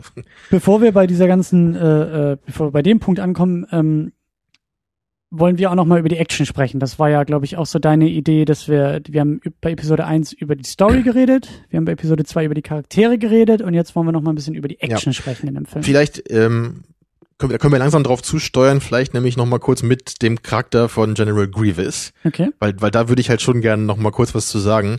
Weil ich, ich kann echt sagen, dass dieser Charakter für mich der aller, aller schlechteste ist aus diesem ganzen Film und ich wirklich nicht verstehe, was, was damit irgendwie gemacht werden sollte er ist ja auch oft in der Action eben beteiligt hier, aber, aber so diese Idee hinter Grievous, er soll halt irgend so ein General sein von diesen Separatisten. Er, also er ist irgendwie so ein militärischer Anführer, ja. aber er ist halt, er ist halt irgendwie so ein, so ein Insekt oder Lizard-Vieh in so einem Cyborg-Anzug, ist aber gleichzeitig irgendwie von Count Dooku irgendwie in der Macht unterrichtet worden und hat vier Arme mit vier Lichtschwertern und und das, das ist, ich weiß gar nicht, was ich davon am dämlichsten finde. Also, und, und äh, wenn, er, wenn er halt geht, dann hustet er halt irgendwie so total peinlich in dieser einen Szene, dann ja, krabbelt ja. er halt wie so ein Insekt über den Boden, wo ich auch nur dachte so, oh mein Gott, was ist das denn? Also was war denn hier irgendwie der Plan damit? Also bei, bei Count Dooku, so mit, mit Christopher Lee besetzt in Episode 2, da sehe ich ja immer noch, okay, ne, er ist halt auch irgendwie so ein älterer Typ, so der Autorität hat, so, ne, die, die rechte Hand von Darth City ist so, okay. Okay, man kann, man kann natürlich sagen, das ist ja schon mal eine Vordeutung dieser Mensch-Maschinen-Symbiose. Also nur das ist in dem Fall kein Mensch, mhm. sondern es ist halt irgendwie eine, eine, ein ein lebendes Organ oder, oder ein, ein organisches Lebewesen, was halt irgendwie mit, mit Maschinen, ähm, wie soll man sagen, Anzug oder, oder Skelett äh, aufge, aufge, vielleicht am Leben auch erhalten wird. Vielleicht hustet er deswegen. Vielleicht ist das ja, also so, ich so kann dir sagen, Vader in dem, für Arme. in dem einen Star Wars Hörspiel, was ich habe, da gibt's halt so eine kurze Rückblende von von Grievous und er, er wird halt dargestellt, dass er halt von so einer Kriegerrasse abstammt, mhm. dann irgendwann schwer verletzt wurde und dann glaube ich von diesem Bankenclan, ne, von diesen dünnen Alien-Typen dann irgendwie so gerettet wurde ne, und dann in diesen Anzug irgendwie gesteckt wurde, dass er halt überlebt hat und danach halt für für die halt irgendwie so ein Krieger war. Ja. Also so wird das da halt eben erklärt weiß nicht, ob das kanonisch ist, aber denke ich mal schon, weil das, weil diese Hörspiele meistens auf irgendwelchen Büchern oder so basieren. Mhm. Naja. Aber es ist, ich, ähm. ich, ich gebe dir recht, es ist halt immer noch unnötig. Er hat nichts in dem Film. Ich glaube, er ist nur auch dazu da, um ähm, Obi-Wan Kenobi von Anakin irgendwie äh, loszukriegen, weil, weil Obi-Wan Kenobi ja ihm hinterher äh, forscht. Ja. Er will ja wissen irgendwie, wo Grievous ist. Er will ja, äh, er, er muss ihn ja irgendwie, äh, Grievous wird ja als eigentlicher Villain irgendwie so eingeführt, äh, wahrscheinlich extra von, von Sidious irgendwie äh, so positioniert, dass er denkt, ähm, er will mehr Zeit mit Anakin alleine verbringen, er muss Obi-Wan beschäftigen und die Beschäftigung ist irgendwie Grievous Ja. raus. War natürlich alles geplant, denke ich mal. Natürlich. Ja, Deswegen wahrscheinlich nur Grievous rekrutiert, damit Obi-Wan Anakin in Ruhe lässt und dann ins andere System fliegt, um irgendwie Wie- mit Grievous zu Wie kämpfen. Plinkett wirklich zu Recht auch gesagt hat, und das ist auch, das erstaunt mich so sehr, wie viel Recht er mit diesen scheiß Reviews hat, äh, die Filme sind halt komplett rückwärts geschrieben. Anakin landet im Anzug. Er muss im Anzug landen, er muss zur dunklen Seite der Macht übertreten. Das heißt, Obi-Wan Kenobi muss von Anakin irgendwie getrennt werden, weil es sonst ja nicht gehen würde. Er muss aus diesem Einfluss von Obi-Wan Kenobi zum Einfluss von äh, äh, Darth Sidious irgendwie gebracht werden. Wie kann man Obi-Wan Kenobi beschäftigen? Indem man irgendwie einen Gegenspieler einführt. Diesen Gegenspieler kann man ja schon mal so vorbereiten, dass nachher die Nummer mit Darth Vader Sinn macht. Ist also eine Mischung aus organischem Lebewesen und einer Maschine. Dieses Maschinen-Organ-Dings-Lebewesen führen wir also gleich am Anfang des Filmes ein. Und zack, hast du das von hinten nach vorne geschrieben, anstatt von vorne nach hinten zu schreiben. Das ist halt leider Ja. echt so. Das ist halt komplett Genau, und- verkehrt rum gemacht. Und mit Grievous kommen wir dann nämlich eben auch zu der Action. So die, diese Szene halt, als Obi-Wan dann eben ankommt auf diesem Planeten, wo Grievous sich da versteckt und wir dann halt diese Konfrontation haben zwischen ihm und Grievous, da denke ich einfach nur, was ist aus den, was ist aus Star Wars geworden, denke ich da wirklich. Das, das kann man schon oft denken bei den ganzen Prequels, Mhm. aber da wirklich, bei, bei, ich meine, wir haben im, in Episode 2 haben wir diesen dummen Fight von Yoda und Dooku, ja, wo wir auch schon drüber gesprochen haben. Der hier nochmal aufgewärmt wird Ja. mit, mit Yoda und dem Imperator dann auch tatsächlich. Ja, ja, ne, das kommt ja später noch. Aber ich kann wirklich sagen, dieser Kampf von Obi-Wan und Grievous, so, das ist wahrscheinlich so in, in Sachen Action ist das halt wirklich der absolute Tiefpunkt in dieser ganzen Trilogie. Also, ich habe mir das auch gleich aufgeschrieben hier, es fängt ja schon mal geil an, indem nämlich äh, Grievous sagt, äh, also, also Obi-Wan springt ja da einfach so wie so ein arroganter Idiot einfach mitten Ja, ja. zwischen diese ganzen Kampfdruiden, Think, äh, was halt auch mal wieder use irgendwie your so ein, patience. ja, Patience, use the Force, ja. Ja. Was also wieder so ein Role Reversal irgendwie auch ist. So Anakin könnte man sowas ja vielleicht nochmal zutrauen, aber Obi-Wan sollte natürlich niemals so agieren, wenn er als weiser Ruhepol für Anakin irgendwie gedacht ist. Ja. Ja, ähm, na gut, er macht's halt, denkt wohl, dass die Roboter ihn nicht einfach umbringen, weil Grievous vielleicht dann irgendwie so ein heldenhaftes Duell sich mit ihm liefern will. Äh, keine Ahnung, ja. Jedenfalls sagt Grievous erstmal zu seinen Kampfrobotern, kill him. Ja, dann greifen ihn irgendwie drei Kampfroboter an. Äh, Obi-Wan nutzt seine Macht, holt so ein Ding von der Decke, so, so ein Ja. Stück Felsen oder was das da ist und bringt die Kampfroboter um. Das dauert irgendwie fünf Sekunden. Und was sagt, dann sagt Grievous, ähm, back away. I will deal with this Jedi scum myself. ja, äh, okay.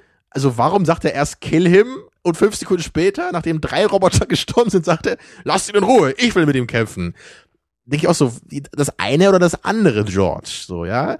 Und, und dann geht's halt los. Ne? Ja. Grievous zieht seine vier Lichtschwerter, die wie so ein Mixer irgendwie mit seinen Händen rotieren können. Und das ist wirklich, ich, ich kann das nicht in Worte fassen, wie unfassbar offensive das einfach ist. Ja, da gibt's auch einfach kein besseres Wort für im Deutschen. Das ist so über alle Maßen erbärmlich einfach nur. Also das, also es ist ja auch klar, dass irgendwie die Action oder die Lichtschwertkämpfe gesteigert werden sollen. In Episode 1 haben wir eben das doppelte Lichtschwert von Darth Maul. In Episode 2 haben wir Anakin mit zwei Lichtschwertern. Und was haben wir jetzt? Den, die, die Echse im Roboteranzug, die mit vier rotierenden Lichtschwertarmen gegen Obi-Wan kämpft.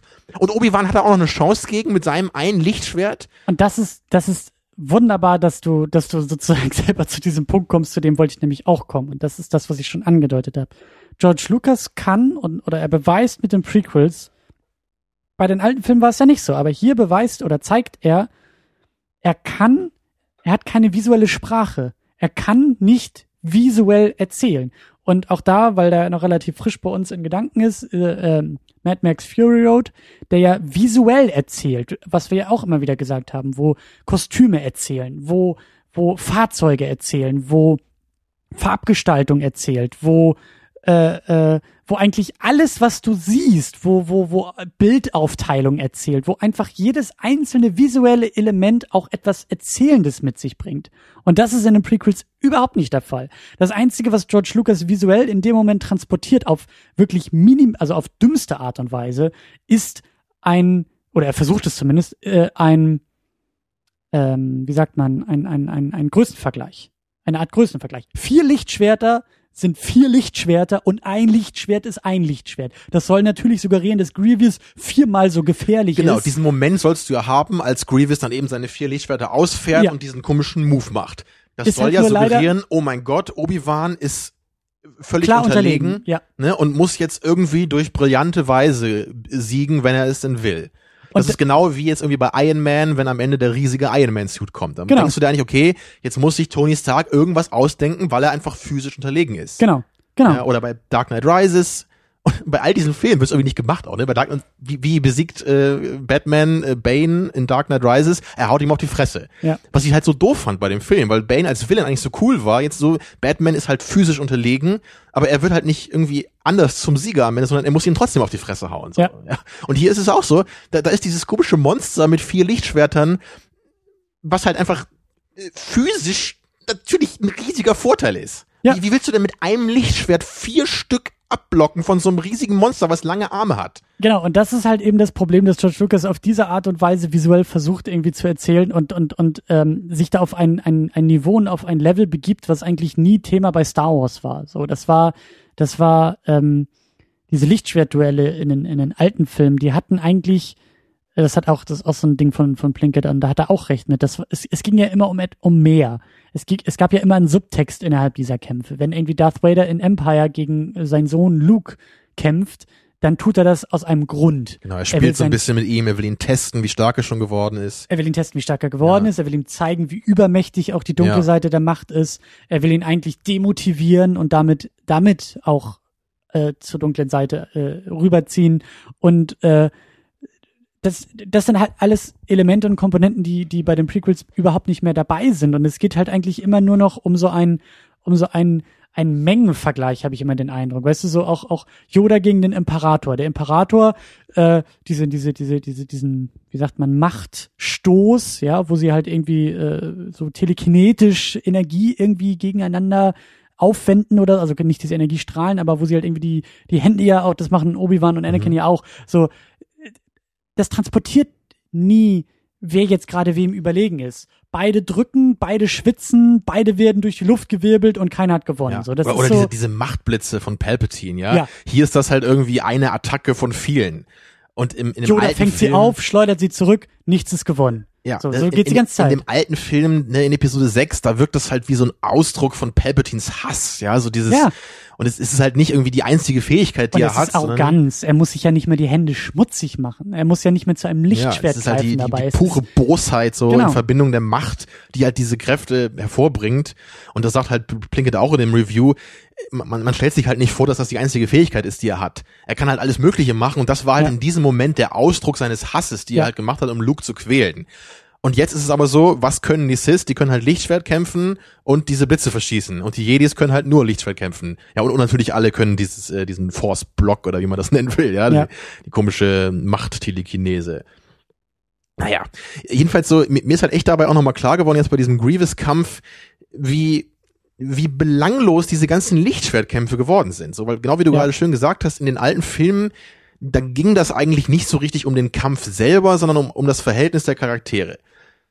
Und, und in, inzwischen ist es halt so, dass diese Lichtschwertkämpfe irgendwie schon für mich so weltfremd geworden sind, dass ich nicht mal mehr, es, ist mir nicht mehr möglich zu verstehen, was da eigentlich passiert und wie die Leute sich überhaupt besiegen ja, weil man man kann es halt auf, äh, auf zwei Weisen aufrollen im Grunde. Also entweder geht es halt um die Fähigkeit mit dem Lichtschwert, dann ist es halt völlig absurd, dass Obi-Wan auch nur die geringste Chance hat gegen Grievous, weil der Typ vier Lichtschwerter benutzt. Ja. Wenn er die irgendwie bedienen kann, dann wird das ein immenser Vorteil sein. Er muss ja irgendwie nur mit allen gleichzeitig zustechen, sondern ist Obi-Wan tot. ja. Ne? Und wenn man es halt anders sieht und sagt, es geht eigentlich nur um die Macht oder so, dann kann man sich inzwischen auch schon fragen, so warum nehmen die überhaupt noch Lichtschwerter? Wenn das halt irgendwie egal ist, ob du eins benutzt oder vier oder ob Yoda irgendwie so ein Baby-Size Lichtschwert hat und Dooku ein riesiges, so es wirkt total belanglos eigentlich, dass die sich überhaupt mit diesen Lichtschwertern bekämpfen, wenn es eigentlich nur um die Macht dahinter geht. Ja. Ne, also ich habe mir das halt nicht so vorgestellt, so ich habe mir halt schon vorgestellt früher immer, dass es auch um diese Fähigkeit mit diesem Schwert geht, was vielleicht irgendwie auch von der Macht unterstützt wird natürlich, aber es ist trotzdem noch eine physische Konfrontation. Ich meine, wie wird denn Darth Vader auch besiegt von Luke, indem er immer wieder auf ihn eindrischt mit dem Lichtschwert am Ende und ihm die Hand abhackt? Ich meine, es ist ja nicht so, dass Darth Vaders Macht irgendwie ins äh, Wanken geraten wäre vorher und dass er ihn deswegen irgendwie besiegen kann. Also das kommt ja erst danach. Also so stelle ich es mir nicht vor. Das ist halt wirklich eine physische Konfrontation. Noch. Und und es ist es ist es ist das für mich auch immer gewesen, was du bei was was was für dich manchmal schwierig zu glauben ist bei diesen bei so Kung Fu Filmen. Ähm, es ist ein, ein eine Waffe der Ehre. Ich meine, das da spielt Obi Wan ja auch so ein bisschen drauf an mit dieser Laserpistole, die er da benutzt und dann ja so einen Kommentar mhm. ab, ablässt. Es ist für mich es ist es ist es ist ein ein intimer Moment des Kampfes ist das Lichtschwert, weil du dich als, als Gegenüber so nahe kommst und auch ähm, im Kampf glaube ich, das ist so dieses Argument, was, was, was bei Matrix Reloaded auch kam. So, man lernt jemanden erst dann so richtig kennen, wenn man gegeneinander gekämpft hat. Ich finde, ich finde, ja. das ist ein schöner Gedanke. Ich finde, das ist, äh, In dem Film kommt es halt ein bisschen dämlich ja, rüber, was ich auch du, immer sage. Aber, genau, aber du, du kannst ja, ja, was drunter vorstellen, zu sagen, und darum geht's ja auch Also bei Star Wars Film. passt es eigentlich besser als bei Matrix Reloaded, wo genau. das fällt. Ne? Genau, und, und hier bei Star Wars geht's ihm darum, wie aggressiv bist du im Kampf, wie passiv bist du im Kampf, wie gehst du vor, was ist deine Taktik, wie, wie, wie ist deine Persönlichkeit und die äußert sich im Umgang mit dem Lichtschwert, zumindest in den alten Filmen und deswegen, wie ja. du sagst, deswegen drischt Luke nachher ja voller Hass und voller, voller Gewalt auf Darth Vader ein und deswegen spricht dieser Moment so ja. deutlich, auch visuell. Also, also ganz klar, die stärksten Lichtschwert-Szenen, das ist ganz, ganz klar für mich, sind halt die in Episode 5, ist für mich die beste, mhm. zwischen Darth Vader und Luke am Ende, dicht gefolgt von der in Episode 6 äh, vom, mit, mit Luke und Darth Vader. Die haben halt beide eine, eine unterschiedliche Dynamik, ne, weil in Episode 6 will halt Luke nicht gegen Darth Vader kämpfen, muss sich aber verteidigen, was mhm. halt cool ist am Anfang und später wird er halt dort trotzdem dann wirklich von der Wut übermannt und besiegt dann eben Darth Vader. Also das ist halt eine sehr coole Dynamik, wie sich das da verändert. Ne, und, und das er, er fährt ja auch öfter sein Lichtschwert da ein ne, und will halt nicht kämpfen so.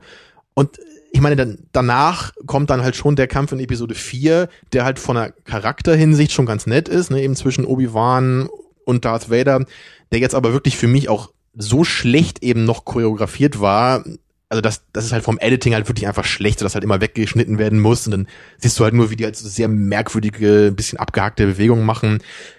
Das, das ist zwar trotzdem schön, was da zwischen den Charakteren passiert, aber es kommt für mich dann doch nicht so ganz rüber, eben weil es halt so stümperhaft aussieht. Ja.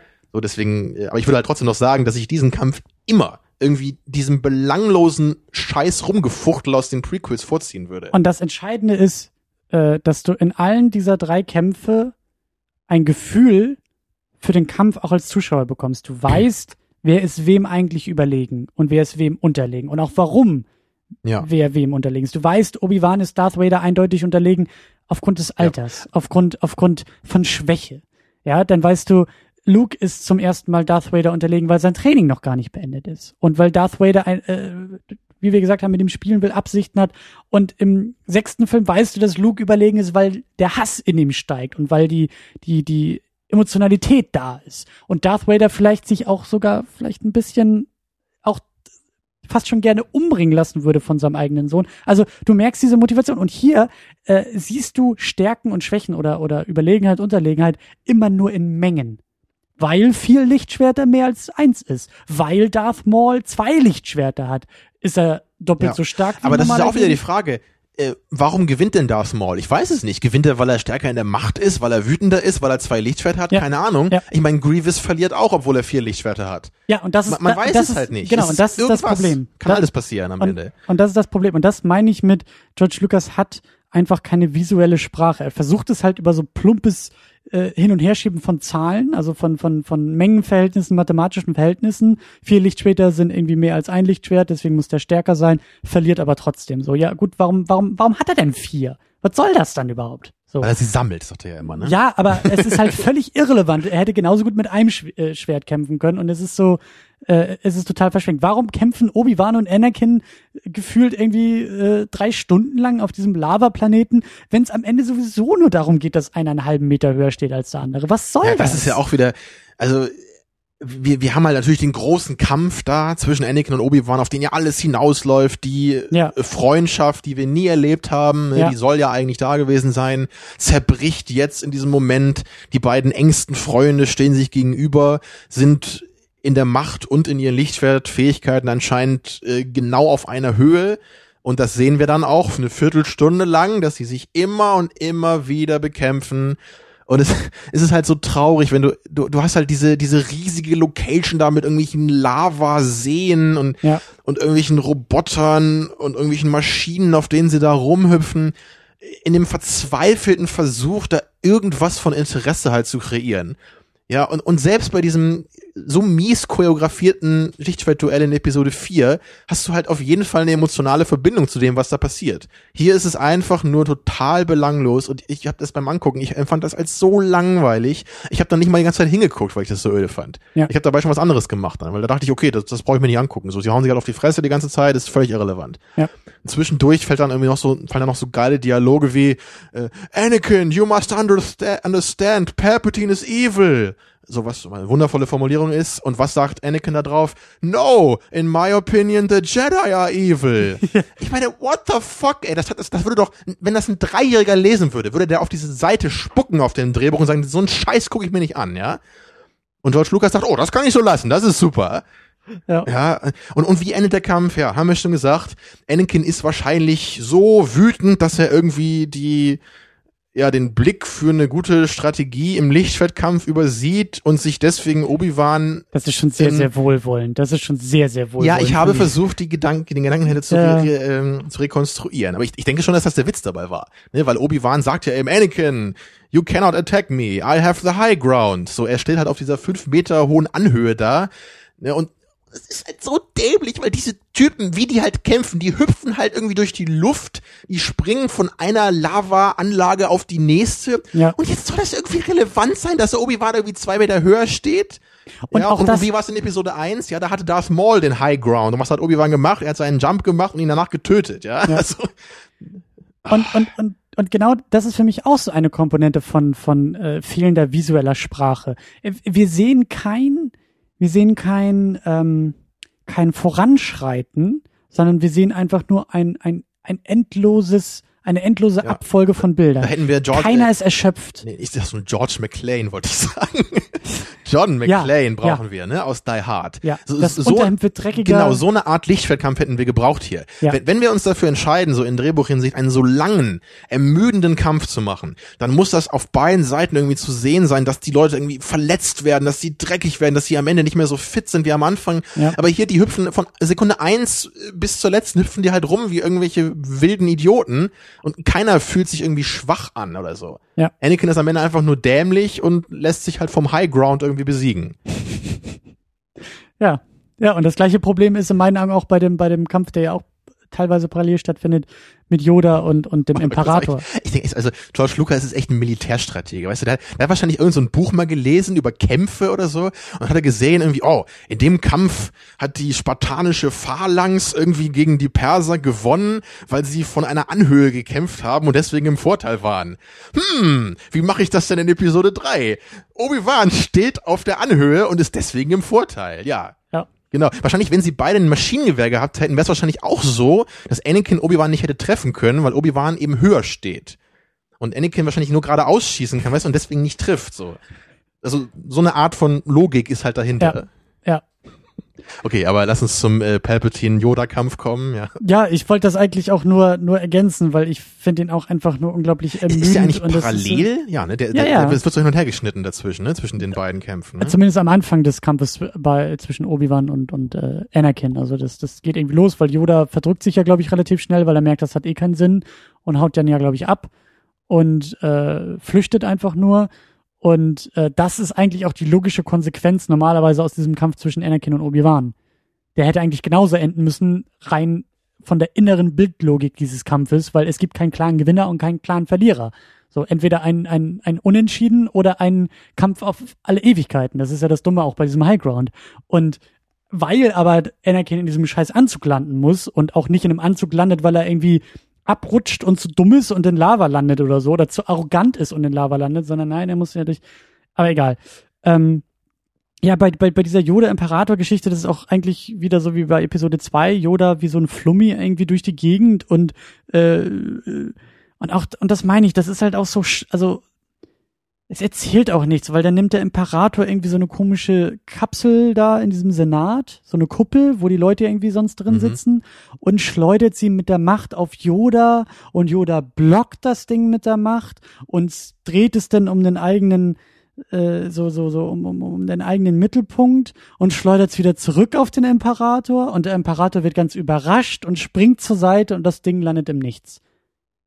So, das hat nichts gebracht, aber es wird gezeigt. So, dann lass es weg. Ja, sieht George. doch fancy aus. Boom ja. und Smash und ja, ich auch weiß immer. auch nicht. Aber es, äh, ich, ich finde es ermüdend. Ich, ich will eigentlich auch gar nicht mehr so viel über, glaube ich, über die Action und so reden, weil es ist. Darüber zu reden ist fast so anstrengend, wie sie anzugucken. Ja, Ja, weil es ist, es ist, es ist einfach, ja, es ist sinnlos. Es steht für Und nichts. also, jedes Mal, wenn ich halt Yoda in diesem Film sehe, wie er in diesem Stock geht, ja, dann denke ich einfach nur so, was soll der Scheiß? Also Ja. entweder zeigen wir Yoda halt als einsam, nee, nicht einsames, äh, als gebrechliches Wesen am Stock, was in der Macht natürlich total stark ist, aber trotzdem physisch gebrechlich ist. Oder wir zeigen Jodi, äh, Jodi, Freunde nennen ihn Jodi. Jodi, ja. Nee, Yoda als hüpfenden Flummi, wie du es schön genannt hast, der äh, mit dem Lichtschwert genauso gut umkämpfen kann, wie er wei umgehen kann, wie er weise ist, so, was auch immer. Ja. Aber ich meine, was soll das denn? Also, warum muss Yoda am Stock gehen? Wieso muss Chewbacca irgendwie Yoda tragen auf dem Planeten, wenn er gleichzeitig irgendwie wie so ein völlig irrer Lichtblitz irgendwie kämpfen kann? Oder ist das irgendwie zu anstrengend für Yoda? Kann er das irgendwie nur einmal am Tag und muss sich danach erstmal ein bisschen am Stock erholen? So, was soll das? Ja. Ja, genau wie der Imperator eigentlich jenseits von sowas dargestellt wird in Episode 6, sollte Yoda auch Ja. jenseits von sowas sein. Er sollte der weise Jedi-Meister sein, der sich nicht auf diese dumme Ge- Prügelei ein, äh, einlässt. Ja, aber was kommt am Ende dabei raus? Wir haben halt die beiden Charaktere, die am allerwenigsten für so einen Lichtschwertkampf geeignet sind, die jetzt Ja. gegeneinander kämpfen. Wir haben so einen alten Sack und ein kleines grünes Muppet-Monster, ja, und die kämpfen gegeneinander mit Lichtschwertern. Es ist so dumm. Und wie das irgendjemandem, der älter als fünf ist, gefallen kann, ist einfach jenseits meiner Vorstellungskraft. Ich meine, wenn man wenn man es als Trash gucken kann, ist es vielleicht ganz lustig. So das, aber das kann ich halt nicht, weil mir Star Wars dafür einfach Ja. zu viel bedeutet. Ne? Ja. Ja. Aber Ich möchte jetzt noch einmal kurz meinen mein, mein Zettel hier angucken, ob wir irgendwas Wichtiges vergessen haben. ach, wir haben so einiges für ich. ja, aber eine Sache ist mir schon noch ganz wichtig, nämlich, und zwar, Okay. was mir, was mir vorher nie so aufgefallen ist, was auch in Reviews eigentlich nie so gesagt wurde, meines Wissens, ist äh, Padmes Rolle in, im letzten Teil hier. Mhm. So, das, das ist mir nämlich auch irgendwie sehr, sehr übel aufgestoßen. So, weil man, man kann halt schon sagen, in Episode 1 und ein bisschen auch in Episode 2, da, da macht sie zumindest noch mal irgendwas. So, ne? In Episode 1 ist ja noch die Königin und am Ende ist sie dann, die die Verhandlung übernimmt mit den Gangins, ne? Und sie dann überredet, dass sie mit denen in die Schlacht ziehen. So, also sie hat immerhin noch so ein bisschen eine Funktion, ja, auch wenn sie natürlich keinen großen Charakter hat. In Episode 2 wird das dann natürlich auch noch so ein bisschen weniger, weil sie da irgendwie auch sich in Anakin verliert und man das nicht versteht. Aber jetzt in Episode 3 wirklich jede einzelne Padme-Szene ist halt wirklich dieses typische, wir sitzen auf der Couch und reden darüber, wie schlecht es uns doch geht, ja, und wie Mhm. wir unsere Liebe geheim halten müssen, bla bla bla. Und sie macht nichts. Sie, sie, also in in einer Szene, da steht sie irgendwie am Fenster und kämmt sich die Haare, ja. Und dann, dann heult sie irgendwie, weil Anakin irgendwie böse zu ihr ist. Und dann, und dann, dann, dann am Anfang fällt sie ihm in die Arme und küsst ihn. So, das ist halt so, auch so super mädchenhaft, das Ganze, wie das hier so dargestellt wird. Und in Episode 1 habe ich halt nicht so das Gefühl gehabt, dass sie halt so ein, so ein kleines Dummchen ist, ja. Sie soll doch eigentlich auch so die Politikerin sein, irgendwie die Senatorin, die sich für Gerechtigkeit einsetzt und hier immer, oh, Anakin, I'm pregnant. So, gib ihr mal ein bisschen mehr zu tun in dem Film, ja, dass sie nicht einfach nur rumsitzt und, und irgendwie rumheult, weil es mit Anakin nicht läuft. Und ich finde auch diesen ganzen, dieses ganze auch wieder dieses Rückwärtsschreiben und das ist ja eigentlich auch noch ein Plot-Device, dass die irgendwie, dass sie stirbt, also sterben könnte bei der, bei der Geburt und dass es dann auch tatsächlich tut. Das ist für mich halt auch so, äh, das geht schon in die Richtung, warum wird eigentlich aus Anakin Darth Vader? Das ist halt auch so, so falsch irgendwie. Das ist, sie so aus, aus, aus dem, aus dem Star Wars Universum rauszuschreiben, halte ich für einen riesengroßen Fehler. So, das ist irgendwie, das ist so, weiß ich nicht. Ich fand auch, vielleicht ist die Idee ganz nett, dass sie eigentlich durch Anakin stirbt, durch sein Zutun, aber dann finde ich das irgendwie Bullshit, dass gleichzeitig irgendwie die, die beiden Kinder aus ihr rausfallen. So, das ist halt irgendwie, so, das ist auch noch ein ganz anderes Problem, was ich mit dem Film halt hab, dass da irgendwie, Naja, Padme, aber lass uns Padme hat halt ihren Lebenswillen verloren, weil Anakin das dumme Arschloch ist, was er schon immer war. ja, Tja. Ja, ich ich habe noch zwei Sachen, die ich noch kurz wenigstens ansprechen, äh, ansprechen möchte. Dann gehen wir zum letzten Thema. Ja. Nur ganz kurz noch ein kleines Lob von mir. Ja, ja, kann ich auch. Ne? Obwohl die Leute, die bis jetzt durchgehalten haben, die finden wahrscheinlich amüsant, wie wir uns hier über den Film auslassen. Ähm, ich, ich fand halt zumindest diese Szene, als die äh, clever benannte Order 66, ja, damit sie auch schön böse klingt, äh, ausgesprochen wird. Ich finde es schon ganz okay, wie das dann so gezeigt wird, dass halt die Klonarmee sich auf verschiedenen Planeten so gegen die Jedi-Anführer wendet. Das fand ich ganz effektiv gemacht, so in dieser kleinen äh, Montage da. Und da sieht man immerhin kurz noch so ganz, ganz nett animierte Planeten. Gab so einen mit so, mit so coolen Pflanzen zum Beispiel, den man so kurz gesehen hat. Es wäre zwar schön gewesen, wenn man diese ganzen Jedi-Meister auch so ein bisschen kennen würde und es nicht einfach nur irgendwelche cool aussehenden Typen wären. Ja. Aber ich fand es trotzdem so ganz okay gemacht, so als eine der wenigen Szenen im Film. So, da hatte ich das Gefühl, so dass das kann man fast so lassen, ja. Und dann als als letzten Für mich Punkt, der aber ein, schon ein, eine ja, Ergänzung dazu. Für mich ist es halt leider nur, also die Idee ist gut, aber es ist halt ab dann fängt der Film für mich an, so so in dem Bereich halt viel zu überhetzt zu werden. Das ist auch so eine Sache, das kannst du nicht nur mit hier ist jetzt die Order 66, Ja, hier ja, sind klar. jetzt zwei Shots, wie irgendwie Jedis getötet werden und der Film geht weiter, sondern das hätte eigentlich ab da hätte Episode 3 irgendwie anfangen müssen. das ist jetzt auch ein Lob im Rahmen der Möglichkeiten des Films, ja. okay. Also, dass da jetzt wirklich irgendwas großartig gelöst wäre, das sollte klar sein, dass das nicht passieren wird oder äh, worden Ja, ist in den ja, Filmen. ja. Ja, aber eine Sache, die ist mir wirklich noch wichtig und äh, die scheint anscheinend nicht viele Leute zu stören, aber ich habe da schon immer, also das weiß ich noch, als ich den Film zum ersten Mal gesehen habe, immer schon ein riesiges Problem mit gehabt. Und zwar das Design vom Imperator. Ich, Ja. ich kann mich damit nicht abfinden. Ich finde, er sieht lächerlich aus. Es ist auch, to- der Moment ist auch so dumm, wo Mace Windu da irgendwie mit seinem Lichtschwert und die Blitze und Ja. dann Also performt er genau- sein Gesicht so, was, was soll das? Genau wie Mr. Plinkett in den Reviews sagt, habe auch ich schon immer gedacht, dass der Imperator einfach nur alt ist. Ja. ja, vielleicht ein bisschen böse aussieht, aber ich wusste nicht, dass er irgendwelche monsterhaften Entstellungen irgendwie haben soll. Und wirklich, dieser, dieser Imperator sieht einfach nicht so aus wie Ja. der andere, obwohl das der gleiche Schauspieler ist. Also, was soll das? Das wird wahrscheinlich auch in einem der Comics erzählt, dass äh, Palpy, wie ihn Freunde ne- nennen dürfen, in den 30 Jahren oder 20 Jahren zwischen Episode 3 und Episode 4 wahrscheinlich sehr, sehr viele äh, chirurgische Operationen noch ausprobiert hat, um sein entstelltes Gesicht weniger entstellt zu machen und dabei noch mehr entstellt hat. Und deshalb sieht er anders aus. Das wird garantiert in der einen Comicreihe, ich, hab, äh, ich bin mir da ganz sicher. Ähm, Das könnte sein, ja. Ja. Aber es ist wirklich, wenn, wenn ich halt am Ende sehe, wie der da irgendwie im Senat steht mit seiner Monsterstimme ja, und dann irgendwie die, und dann erzählt er irgendwie was, das, da, da da ist dieser Typ, der sieht halt aus wie so ein Monster, ja, wie so ein Zombie sieht er aus. Und er steht da und erzählt halt irgendwie dem ganzen Senat, dass die Jedi halt die Bösen sind, ja, die halt Ja. irgendwie, die halt dafür bekannt sind, dass sie halt irgendwie so ein sanfter Orden sind, der sich für tausend Generationen, wie einmal gesagt wird, für den Frieden im, im, in der Galaxie bemüht haben, dass die plötzlich aus Machtgier ihn überzeugen, äh, überstürzen wollten. Ne? Und dann also, ja, könnten diese Augen lügen, ja? Könnte dieses Gesicht lügen? Ich Ja, sehe ja. zwar aus wie so ein böser Monster-Zombie, aber es waren Jedi, ne, Leute? Also ich, ich bin unschuldig. Ja. Ja.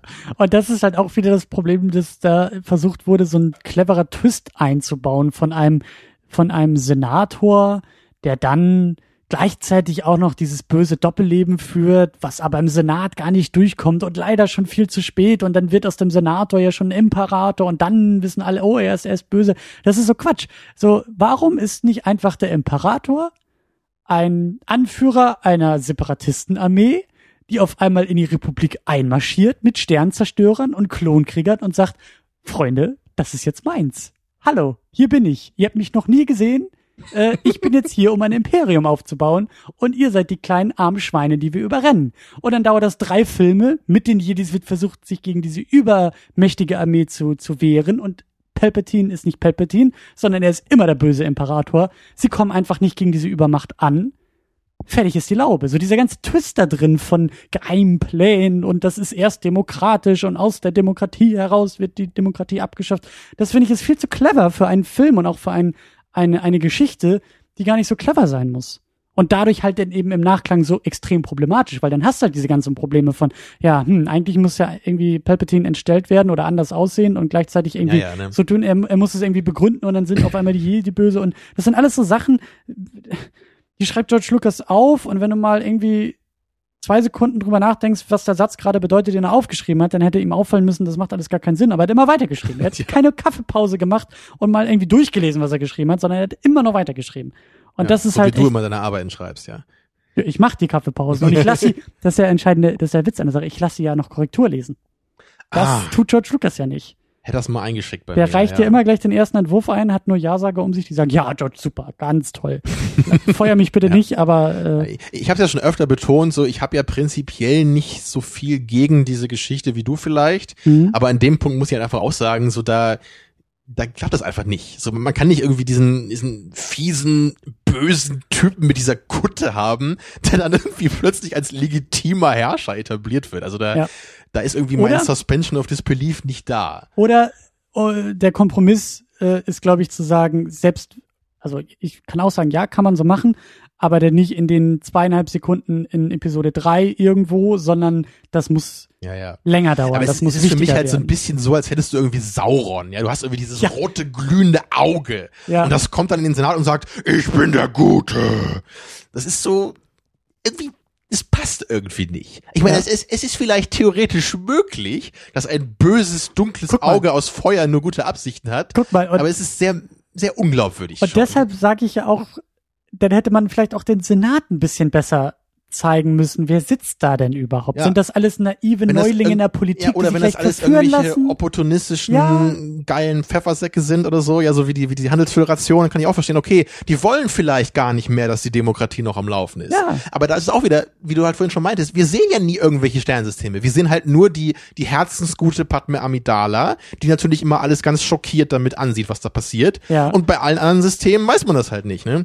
Wenn sich da keiner beschwert, wenn Jar Jar Binks Dello Felagit sagt, ne, dann ist wahrscheinlich schon klar, was da Guck mal, und irgendwie das, das abgeht. ist auch, auch wieder so ein Gedanke, so wie, wie, wie es hätte funktionieren müssen. Er hätte, man hätte sehen müssen, und auch nur ganz kurz, dass jede oder, oder viele, er braucht ja nur eine Mehrheit, aber dass viele in dem Senat ein eigenes Interesse daran haben. Da hätte, da hätte Palpatine wirklich Politik machen müssen und hätte sagen müssen, oh, ihr armen Schweine auf Planeten Ja. XY, ihr braucht Rohstoff Ich meine, Z, der, der, den verspreche ich euch, wenn ihr mich wählt. Ja, das ist so naheliegend, das so zu machen. Ich meine, das, das können wir uns hier eben in, in zwei Minuten aus den Fingern saugen. Ja. Und das ist, ich meine, wenn, wenn, wenn jetzt jemand dieses Drehbuch schreibt, ich meine, der muss doch auf die Idee kommen, dass das vielleicht eine gute Lösung dafür wäre, dass dieser Typ die Macht im Senat an sich reißen kann.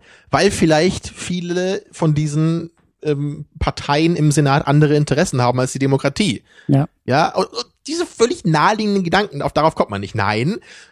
Monster Man, ja. schafft es halt, sich als das Opfer zu verkaufen. das ist so großartig, ey. Ach, jetzt habe ich das Ganze noch ein bisschen in die Länge gezogen hier, weil mir das noch wichtig war, da kurz drüber zu reden. Und jetzt, jetzt können wir aber, wie du eben schon wolltest, wirklich mal zum letzten Punkt kommen. Ja. Wir hätten noch vieles wirklich weiter, ähm, weiter austreten können hier. Ja. Aber wir, wir müssen jetzt zum wichtigsten Punkt kommen, für den ich auch meinen gesamten letzten Hass noch aufgehoben habe. Und dann, dann bist du auf der dunklen Seite der Macht. Das macht sogar Sinn, denn es geht wirklich um den zentralen Punkt, der zentrale Punkt der Prequels und vielleicht auch der zentrale Punkt, wie schon angedeutet, der gesamten Star Wars Geschichte. Der Fall von Anakin Skywalker. Anakin Skywalker, der, der eigentlich, und mit sehr vielen Anführungszeichen, eigentlich, mh, ich würde schon fast sagen, herzensgute oder der, der potenziell gute Jedi-Ritter in seiner Ausbildung, der von der dunklen Seite der Macht verführt wird. He was a great friend, he was a great pilot. Das ist ja eigentlich die Ausgangslage. Und äh, es hieß doch auch irgendwie, äh, äh, Darth Vader betrayed your father, betrayed Anakin Skywalker. So. Wo, wie und warum äh, sehen wir jetzt zum ersten Mal in Episode 3 und es ist ein Witz. Es ist Ja. ein Witz und es ist an Dummheit auch schon wieder nicht zu wenn, wenn überbieten. Obi-Wan das sagt in Episode 4 ne, und man das auf die äh, auf die Prequels zurückbezieht, dann ist eigentlich der einzige äh, Moment oder die einzige Zeit, in der Anakin irgendwie ein halbwegs liebenswerter Charakter war, die Zeit, als er fünf war. Ja. Ja, oder was weiß ich, wie alt er war, als er irgendwie in Episode 1 da äh, aufgetaucht ist. Aber sobald halt Hayden Christensen übernimmt als Schauspieler, ist er ja nur noch das arrogante Arschloch gewesen. Also sobald Anakin irgendwie älter als 16 war, kann Obi-Wan ihn nicht mehr sonderlich geil gefunden haben eigentlich. ja. Und dann würde ich wieder dann immer sagen so, he was a good friend. Ja, wie, wie Alec Guinness dann eben in, in der Performance das auch rüberbringt. Und man denkt so, also man hat da sofort eine Assoziation, die halt sehr cool ist und die nicht im geringsten rüberkommt. Ja. Ich meine, der, der letzte Moment, in, den, in, in dem äh, ähm, Obi-Wan Anakin gesehen hat, ist, als er ihn fast umgebracht hat und ihm seine Arme und Beine abgehackt hat und ihn halb halb tot auf diesem Lavaplaneten zurückgelassen äh, hat. Und dann Jahre später, als er mit Luke darüber redet, erinnert er sich schön an diese Zeit mit seinem Vater zurück, ja. Ich meine, er, er müsste halt denken, oh mein Gott, dieses widerliche Stück Scheiße, was Anakin Skywalker war. Ich bereue jeden Tag Der seine seitdem, eigene Frau umgebracht genau, hat. und ich bereue jeden Tag seitdem, dass ich ihm nicht damals einfach aufgeschlitzt habe auf diesem Planeten. Ja. Das müsste Obi-Wan halt denken und nicht sagen, he was a good friend. Ja. Das fasst es gut zusammen und ich will das noch ein bisschen vertiefen. Ähm, ich finde zum einen, also das hast du ja auch schon angedeutet, äh, als auf einmal da der äh, Senator Palpatine von seinen äh, äh, Sith Lord Kenntnissen, äh, als er die auspackt und keine Alarmglocken bei Anakin losgehen, da fäng, fangen in meinen Augen schon die Probleme an. Und dann auch überhaupt die Tatsache, dass Anakin nicht weiß, wem er glauben soll, den Jedi oder Palpatine. Ja, ein Punkt, bei dem ich auch sage, um das glauben zu können, muss ich vorher sehen, dass die Verbindung von Palpatine und Anakin mindestens gleichwertig ist zu der zwischen Obi-Wan und Anakin. Und das sehen wir auch. Nicht. Aber dann auch die Art und Weise, äh, wie, wie, er, er wird ja langsam verführt, indem er Count Dooku da irgendwie köpft und sowas alles. Das, das ist mir alles, das ist mir alles irgendwie zu wenig und zu schnell dann in einem entscheidenden Moment, nachdem er irgendwie dieses Versprechen gehört hat, so ja, äh, auf der dunklen Seite der Macht, da kannst du irgendwie auch das Leben beschützen und Leben erzeugen und so. Äh, und dann platzt Anakin doch da in diesen Raum rein und sieht, wie Palpatine von Mace Windu bedroht wird und, und äh, tötet dann ja irgendwie auch Mace Windu. Und dann geht's halt wirklich los, dass sofort, ohne Fragen, ohne Zögern, wird sofort irgendwie hingenommen, ja, ich knie nieder vor dir, mein, mein Meister, oder ab jetzt heißt du Darth Vader, alles klar, Ja. nur damit ich Pal äh, äh, Padme retten kann. Und es, es wird ja auch nie wieder erwähnt irgendwie. Es wird, das, die, die, die Kernmotivation ist doch eigentlich, dass Anakin ein Mittel haben will, um diese Zukunftsvision zu verhindern und Padme zu retten. Das kommt aber nicht einmal zur Ja. Sprache dann. Und vor allem das, das krasseste ist dabei, sofort nach dem, ähm, nach dem äh, Moment, als Mace Windu da aus dem Fenster fliegt, ja, da sagt halt dann irgendwie Palpatine so, nun bist du auf meiner Seite, Anakin, und Anakin sagt, yes, my new master. Und dann sagt er, glaube ich, irgendwie sowas wie, zusammen werden wir an einer äh, Methode arbeiten, wie wir Padme retten können. Und wie gesagt, das passiert ungefähr 30 Sekunden, nachdem Anakin sich auf seine Seite geschlagen hat. Ja. Seine erste Reaktion müsste sein, was? Wir arbeiten zusammen an einer Methode? Du hast mir gesagt, dass du Padme retten kannst. Oh mein Gott, ich wurde betrogen. Ich muss ihn umbringen. Oder so. Ja. Das müsste er halt machen. Aber er sagt, nein, äh, ja, Meister, ich bin ganz dein Schüler. Und was, was macht Pal- Palpatine dann? Du fliegst jetzt zum Mustafa-System und tötest Vizekönig Gunray. Also, äh, Entschuldigung, Meister. Wie, hilft mir das jetzt, Padme zu retten? Äh, Gut, einmal das und äh, vor allem, wieso wisst ihr eigentlich, dass der da ist? Woher wisst ihr, dass, dass, dass ich, äh, wo ich Gunray finde und den Krieg beenden kann? Habt ihr etwa diesen ganzen Konflikt nur inszeniert? Ist egal. Interessiert sich Anakin nicht für. Und das, ich, es, es fällt mir echt schwer, da irgendwie äh, äh, einen roten Faden zu halten. Aber das, das trifft es ganz gut, weil wenn wir jetzt wohlwollend sind, sagen wir, okay, Anakin ist gar nicht mehr in der Lage, diese kritischen Fragen zu stellen, weil er ab dem Moment so von von vielleicht auch schon Hass erfüllt ist, aber so an Padme denkt und so irrational geworden ist, dass durch das Irrationale äh, er sich sehr wohl auf der dunklen Seite der Macht fühlt. Dann habe ich aber wieder ein Riesenproblem, wenn er anfängt mit Obi-Wan zu diskutieren und wenn er Padme auf diesem Lava-Planeten, auf diesem Mustafa-Planeten, äh, Padme kommt zu ihm, die beiden stürmen sich gegenseitig in die Arme und reden miteinander, wo ich Ja. sag, Moment mal, müsstest du nicht eigentlich ein hasserfülltes äh, Supermonster sein, Ja, allem was gar nicht mehr in genau der bei Lage ist, einen Satz Szene. zu sprechen? Was ist vor dieser Szene passiert, ja, als er Padme nochmal in die Arme schließt? Er war vorher im Jedi-Tempel, hat die Jünglinge Ja. alle niedergeschnetzelt. Ja. Unser Held hat alle, hat alle möglichen unschuldigen Kinder umgebracht. Ja. Und danach trifft er sich doch mal mit seiner Freundin da und dann nehmen die sich in den Arm und ich meine, denkt er, dass es jetzt irgendwie gut wird für die beiden? Er hat gerade irgendwelche Kinder umgebracht. Und ich meine, ich, mein, also ich finde halt die Ausrede so ein bisschen blöd, jetzt irgendwie mir dann äh, einreden zu müssen, okay, er ist halt irgendwie so ein bisschen verrückt geworden. Aber ist er Also- ja nicht. Er hat, er, das kommt halt nicht rüber. Ja, das ich meine, dann er, auch er müsste halt wirklich quasi schizophren sein. Also Ja. er müsste so wahnsinnig sein, dass er eigentlich in eine Klapsmühle gehört, um mal den politisch unkorrekten Ausdruck zu benutzen, ja. Aber ähm, was was hat man sich dabei gedacht? Und vor allem, wie- wieso regt sich da nicht jeder drüber auf, der diesen Film guckt? Also für mich ist das, glaube ich, das größte Plothole, was ich jemals in einem Film gesehen habe. Weil ich, ich habe halt noch nie so wenig irgendwie das glauben können, was irgendein Charakter macht wie hier. Ja, ja. Also das ist ganz, ganz ehrlich, also in, in jeder Geschichte, wo irgendwie der Wandel von gut ähm, zu böse oder von böse zu gut, ja, wie in Avatar oder was auch immer, wie wie es da irgendwie gezeigt wird von einem Charakter, so dumm und stümperhaft wie hier habe ich es noch nie empfunden. Und das ist, das ist ein gutes Stichwort, ähm, weil da will ich eigentlich hin, zu, zu der Frage auch. Und die, die schon relativ spät. Ich hoffe, dass ich die Energie noch sammeln kann. Ja, das Äh, müssen wir jetzt auch noch vernünftig zu Ende bringen. Aber das ist, wie gesagt, der wichtigste Weil- Punkt in dieser genau. ganzen Trilogie. Und weil du nämlich gesagt hast, der Wandel von Böse zum Guten, und den haben wir gesehen in Star Wars, Episode 6, wie auf einmal aus Darth Vader wieder Anakin Skywalker wird, der sich ja, ähm, da müssten wir vielleicht auch, auch erstmal nachfragen, warum wird aus ihm wieder Anakin Skywalker? Er sieht seinen Sohn in den Fängen des Imperators. Vielleicht will er verhindern, dass genau das Gleiche mit seinem Sohn passiert, wie mit ihm passiert. Und deshalb opfert er sich für seinen Sohn. Sein Sohn appelliert an ihn, an das Gute in ihm, an den Kern in ihm. Er hat noch die Fähigkeit, gut zu sein. Sein Sohn spürt das und vielleicht weckt, wird, wird, wird auf einmal das, das, das Herz reanimiert und auf einmal pumpt es wieder und Anakin merkt, oh ja, ich bin ja doch noch Mensch und nicht nur Maschine und es gibt doch noch was Gutes in mir und dann, dann, dann, dann springt er über seinen Schatten und, und, und, und rettet ja seinen Sohn und ist damit dann wieder erlöst von, von, von all dem Bösen, was er vorher in dieser Darth Vader-Uniform war, wenn ich das mal so pathetisch, äh, kitschig ausdrücken darf. Ich glaube, da, das würdest du so auch unterschreiben, oder?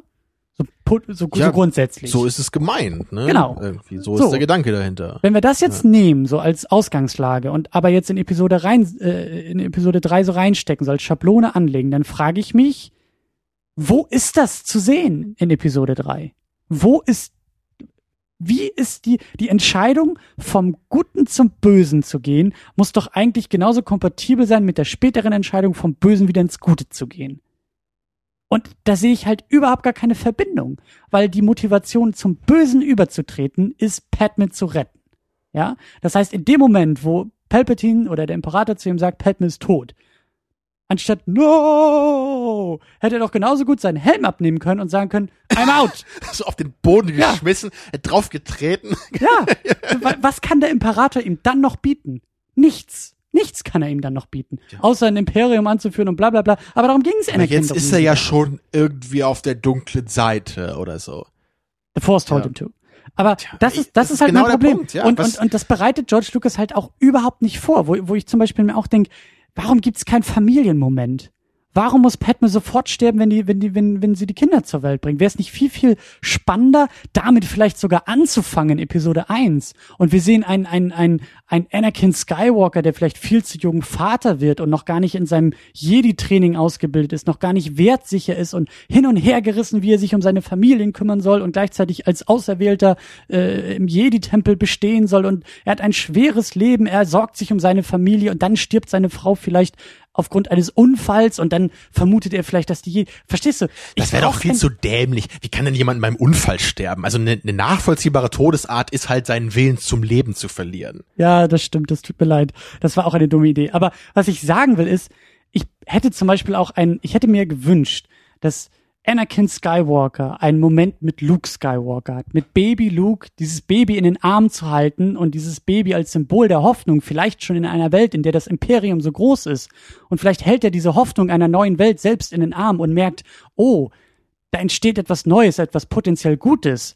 Und erst viel, viel später wird er zu Darth Vader. Und dann, wenn er seinen Sohn wieder sieht, merkt er, oh, aus diesem, aus diesem potenziell Guten ist tatsächlich was Gutes geworden. Dann hätte das auch funktioniert, mit der späteren Entscheidung wieder gut zu werden. Aber das ist so, es, es, es gibt, die, die, die, diese Filme sind so hermetisch abgeriegelt voneinander. Die, die haben nichts miteinander zu tun. Es ist halt wirklich auch so dieses, ich meine, sowohl bei Anakin als auch bei Padme wird halt im Grunde etabliert, dass diese beiden Charaktere nichts anderes im Leben haben als sich. ja. Ja, Padme stirbt, als sie sich von Anakin verraten fühlt, weil sie ihren Lebenswillen verliert. Ja, ich meine, sie war vorher die große Politikerin, die sich für Demokratie eingesetzt hat, aber wenn halt Anakin, dieser dumme, arrogante Idiot, als die Scheiße behandelt, dann, will- dann will sie nicht mehr leben. Das ist für mich wie so eine Zehnjährige, weißt du, die halt irgendwie Ja. ihren ersten Freund hat, der irgendwie 17 ist oder was. Also ein ziemlich ekliges Szenario. Aber ja, und, oder sagen wir, eine, sagen wir, eine 14-Jährige hat einen 16-jährigen Freund und ist halt total verliebt und dann sagt der Freund halt irgendwie nach zwei Monaten, hey, sorry, aber irgendwie interessiere ich mich nicht für dich, ja. Und dann will sich halt das Mädchen umbringen. Also, so, so eine Reaktion ist das halt für mich hier von Padme, die halt eigentlich irgendwie eine Frau mitten im Leben sein sollte als starke Politikerin. Ja. ja und, und Anakin auf der anderen Seite halt auch, der, der halt irgendwie, der hat halt diese komische Affäre da mit ihr gehabt, irgendwie auf einer Bu, die, die, die haben halt überhaupt nichts, was sie verbindet. Ja, er ist halt irgendwie, er hat sich auch immer noch wie, wie ein Idiot benommen und auch seit die sich kennen, hat er halt irgendwie dauert auch mit sich total zu kämpfen gehabt. Also er hat dann irgendwie diese Sand People umgebracht im zweiten ja. Teil, ja, und jetzt hat er halt irgendwie die ganzen Jünglinge umgebracht. Also er ist halt voll der Massenmörder. Und, und das ist halt, und, die beiden sind so stark ineinander verliebt, dass sie ohne sich nicht leben können. Weißt du, weißt du, wo George Lucas aber tatsächlich einen Preis verdient hat? Äh, was mir gerade einfällt. Neben er, der Totally Understands Women Trophy. ja. Äh, nämlich, äh, was für ein riesen Arschloch Anakin eigentlich ist, weil es fällt ihm nicht mal auf, in dieser letzten Einstellung, beim Anblick des Todessterns, dass er gerade äh, posthum auf das Lebenswerk seiner großen Liebe scheißt, deren Lebenswerk nämlich die Demokratie war und die Republik und sie sich immer dafür eingesetzt hat und er wahrscheinlich nicht ein Ich denke, Mal Padme wäre stolz auf mich. Das ist der Wille meiner verstorbenen Frau. Ja. Mit eiserner Hand in diesem neu geschaffenen Imperium über alles und jeden zu herrschen. Das hätte Padme so gewollt. So, ja, fast. Ich meine, was man vielleicht so ein bisschen als Verteidigung für Episode 6 dann oder so also für die Kontinuität sagen könnte, ist halt immerhin, dass Anakin hier nicht weiß, dass er Kinder hat. Ne, und dass halt, dass er das ja erst irgendwie, ich weiß nicht, wann er das eigentlich rausfindet bei den alten Filmen. Stimmt. Aber das ist ja zumindest dann vielleicht nur so ein paar Jahre oder so, wo er das weiß und dass dann halt, dass er sich, als er sich dann zum ersten Mal irgendwie, als er mit Luke dann irgendwie näher zusammenkommt in Episode 6, dass er dann irgendwie erst wirklich erfährt, was es heißt, irgendwie einen Sohn zu haben oder so und dass das halt so das Gute in ihm dann noch erweckt. So könnte man es vielleicht halt noch sagen. Ne? Also auf diese Weise muss er dann vielleicht nicht unbedingt die Kinder schon mal gesehen haben, so. Aber, ja, es auch, aber ich finde dein Szenario sag, schon besser, so weil, weil man, da hat man auch wieder die Gelegenheit gehabt, ihn mal als Menschen zu zeigen. Ja. Ja, und wenn man halt wirklich nochmal noch mal zurückschaut, so auf die drei Filme jetzt in Sachen Anakin, es gab halt für meinen Geschmack nie eine Entwicklung innerhalb eines Filmes auch von Anakin. Ja. Ja, wir haben erstmal Episode 1, der natürlich sofort rausfällt, weil Anakin da überhaupt nichts äh, mit seinem späteren Selbst zu tun hat. Da ist er halt ein kleiner, nerviger, aber vielleicht noch ganz sympathischer Junge. Dann haben wir diesen riesigen Zeitsprung, der der vielleicht sogar der wichtigste wäre in der Entwicklung von Anakin, Nämlich Anakin wird erwachsen, verliert irgendwie so sein, sein gutes Inneres so ein bisschen, wird ja. irgendwie arroganter, will irgendwie mehr. Also er will nicht mehr nur die Sterne bereisen, wie er es vielleicht früher sagt, sondern irgendwie beherrschen. So, ja, ich meine, vielleicht Oder, auch ja? im, im guten Sinne so, ne, wie es in Episode 2 auch so gesagt wird, so ne, eigentlich wäre doch ein wohlwollender Diktator irgendwie das Beste oder sowas. Also dieser Gedanke dahinter ist ja okay. Ne, dass es irgendwie so geht und dass er dann irgendwie sich immer mehr in diese Richtung entwickelt. Aber das haben wir ja nicht. Wir haben in Episode 2 ist ja die ganze Zeit dieser dumme Jüngling, ne, der, ja. der einfach völlig unsympathisch ist und an dem eigentlich niemand was finden sollte. Und dann haben wir wieder diesen Cut von Episode 2 zu Episode 3, wo er halt auch seine Garderobe wechselt, jetzt nur noch schwarz trägt, schleimige lange Haare hat, immer nur böse guckt. Und das ist so, für Entwicklung ist da kein Platz. Ja. Das ist halt eine, eine Schablone, die wir da sehen. Ja, und deswegen kann halt eine Charaktergeschichte natürlich nicht funktionieren so, wenn wir halt nie eine Entwicklung miterleben. Und, und das, was du auch noch gesagt hast mit, mit, mit äh, deiner sehr wohlwollenden Vermutung, warum er zum Guten überläuft, weil Luke und er merkt, es ist sein eigener Sohn und sowas. Aufgrund der, des, des Verhaltens von Anakin in den Prequels müsste er eigentlich umso mehr Freude haben, ihn abzuschlachten. Weil er halt wie du schon gesagt hast, Massenmörder irgendwie auf Tatooine irgendwelche Sand People umbringt und irgendwie Kinder schon eh umgebracht hat und äh, ja, also das, das vergangene Verhalten als Grundlage für das zukünftige Verhalten würde ich sagen, jo, wunderbar, der will ihn sofort umbringen. Ich glaube, das Problem ist auch, wenn du eine Charaktergeschichte über einen anscheinend schizophrenen Charakter erzählst, ist es irgendwie schwer, so als Zuschauer da hineinzutreten, ja. ja ich meine, ich kann mir vorstellen, dass jemand, um seine Frau äh, zu beschützen, vielleicht irgendwelche zweifelhaften Sachen machen würde. Aber ich habe doch Probleme, mir vorzustellen, dass jemand dann irgendwie 20 Kinder absch äh, abschnetzelt, ja, in dem Jedi-Tempel, was vor allem die Religion oder wie auch immer man es nennen will, war, der er sein halbes Leben lang angehört hat. Und jetzt von einer Sekunde auf die nächste sich gegen all das ja. stellt, auch wenn es da vielleicht ein paar Probleme gab, weil sie ihn nicht zum Meister machen wollten. Ja, was auch dummes okay, Zeug ist, ja. gut, dann ja. haben sie ihn eben nicht zum Meister gemacht und der nächstlogische Schritt ist halt die Kinder umzubringen. What? So, wie, wie, wie soll ich denn diesen Film noch ernsthaft in irgendeiner Weise in Schutz nehmen? Ich Ja. kann das einfach nicht akzeptieren, wenn mir jemand sagt, das ist irgendwie der beste Film der Prequels. Für mich ist das aufgrund dessen einfach wirklich mit Abstand der schlechteste Film dieser Prequels. Ja, ich meine, Episode 2 ist auch ein Haufen Scheiße, aber der ist immerhin nur irgendwie dämlich und belanglos zum größten Teil und nicht so extrem erbärmlich wie der dritte. Ja. Also so würde ich die Filme auch beschreiben. Also ich würde sagen, der zweite ist ja belanglos, leer, traurig, irgendwie so blass. Äh, der erste ist halt der einzige Film, wo ich zumindest, glaube ich, noch so ein bisschen den Film drinne sehe, so als Schatten, den ich vielleicht gerne gesehen hätte. Ich da hab habe ich vor so ein, ne, so, so ein bisschen so ein Adventure-Feeling habe ich da. Ich sehe noch ein paar schöne Locations. So der Beginn von der Geschichte, die vielleicht ganz interessant hätte sein können. Ich wollte sagen, der hat das größte Potenzial. Ja, und da, dem kann ich ja auch noch so zwei Punkte von zehn geben, was ich jetzt gemacht habe, aber bei den anderen beiden Filmen, da kann ich nicht viele Punkte mehr vergeben, wirklich. Ja. Ja, und, und bei dem dritten, da bin ich wirklich einfach nur noch sauer. So, da, da, da kann ich überhaupt nicht mitgehen. Und das ist, es ist für mich wirklich einer der schlechtesten Filme, die ich kenne. So, das, das sage ich auch nicht so als, als übertriebene Äußerung oder so. Das ist für mich so ein Bottom-Ten-Film. So, kein Film macht mich so sauer wie der. Also ich, Chappie vielleicht, ja, oder was ich Mind Game fand ich auch nicht so toll, den wir geguckt haben, ja, haben wir drüber gesprochen, aber aber so ein bisschen dahinter kommt dann für mich schon Episode 3. So, weil, was ist denn gut da dran? So, die Action haben wir besprochen, ist halt super langweilig, teilweise vielleicht noch ganz nett animiert, so in den Raumschlachten. Aber das war's dann wirklich auch, was ich irgendwie mit positiven kleinen Aspekten noch sagen kann. Alles, was irgendwie mit Dialogen oder Charakteren oder Entwicklung zu tun hat, ist der erbärmlichste Scheiß, den diese Welt jemals gesehen hat. Ja, das, deswegen ist halt diese ganze Prequel-Trilogie auch wirklich so ein Monument für mich. Das ist für mich sowas wie, das, das könnte man in diese, in diese Raumkapsel stecken, weißt du, die man in andere Sternensysteme schickt und sagt so, das ist das Schlechteste, was das Medium Film jemals hervorgebracht hat, so. sowas könnte ich, sowas würde ich machen, glaube ich. Also Der Gedanke- mich, ob ich da jetzt Adam Sandler reinpacke oder Episode 3, so sehe ich keinen großen Unterschied. Das Problem ist ja, dass der Gedanke bei dieser Raumkapsel, die es ja wirklich gibt, die ja wirklich durchs All fliegt, ist ja, dass wir. Voyager heißt die, glaube ich, oder? Ist die das? Ne? Ich weiß das gar nicht, ob, ob die das war, aber da ist ja, da sind ja irgendwie auch klassische Musikstücke drauf auf irgendeiner goldenen Schallplatte eingraviert und so, was ich äh, als als äh, als menschliches Projekt total schön finde. Aber der Gedanke ist ja, dass man damit vielleicht außerirdisches Leben anlocken kann, mit uns Kontakt Ja. aufzunehmen. Aber in dem Moment, wo du dir Episode 3 zeigst, da fliegen die einen riesengroßen Bogen um unsere Man könnte halt so, Systeme. so eine schwarze Sonde noch abschicken, weißt du, wo dann die ganzen schlimmen Sachen drin sind, ja.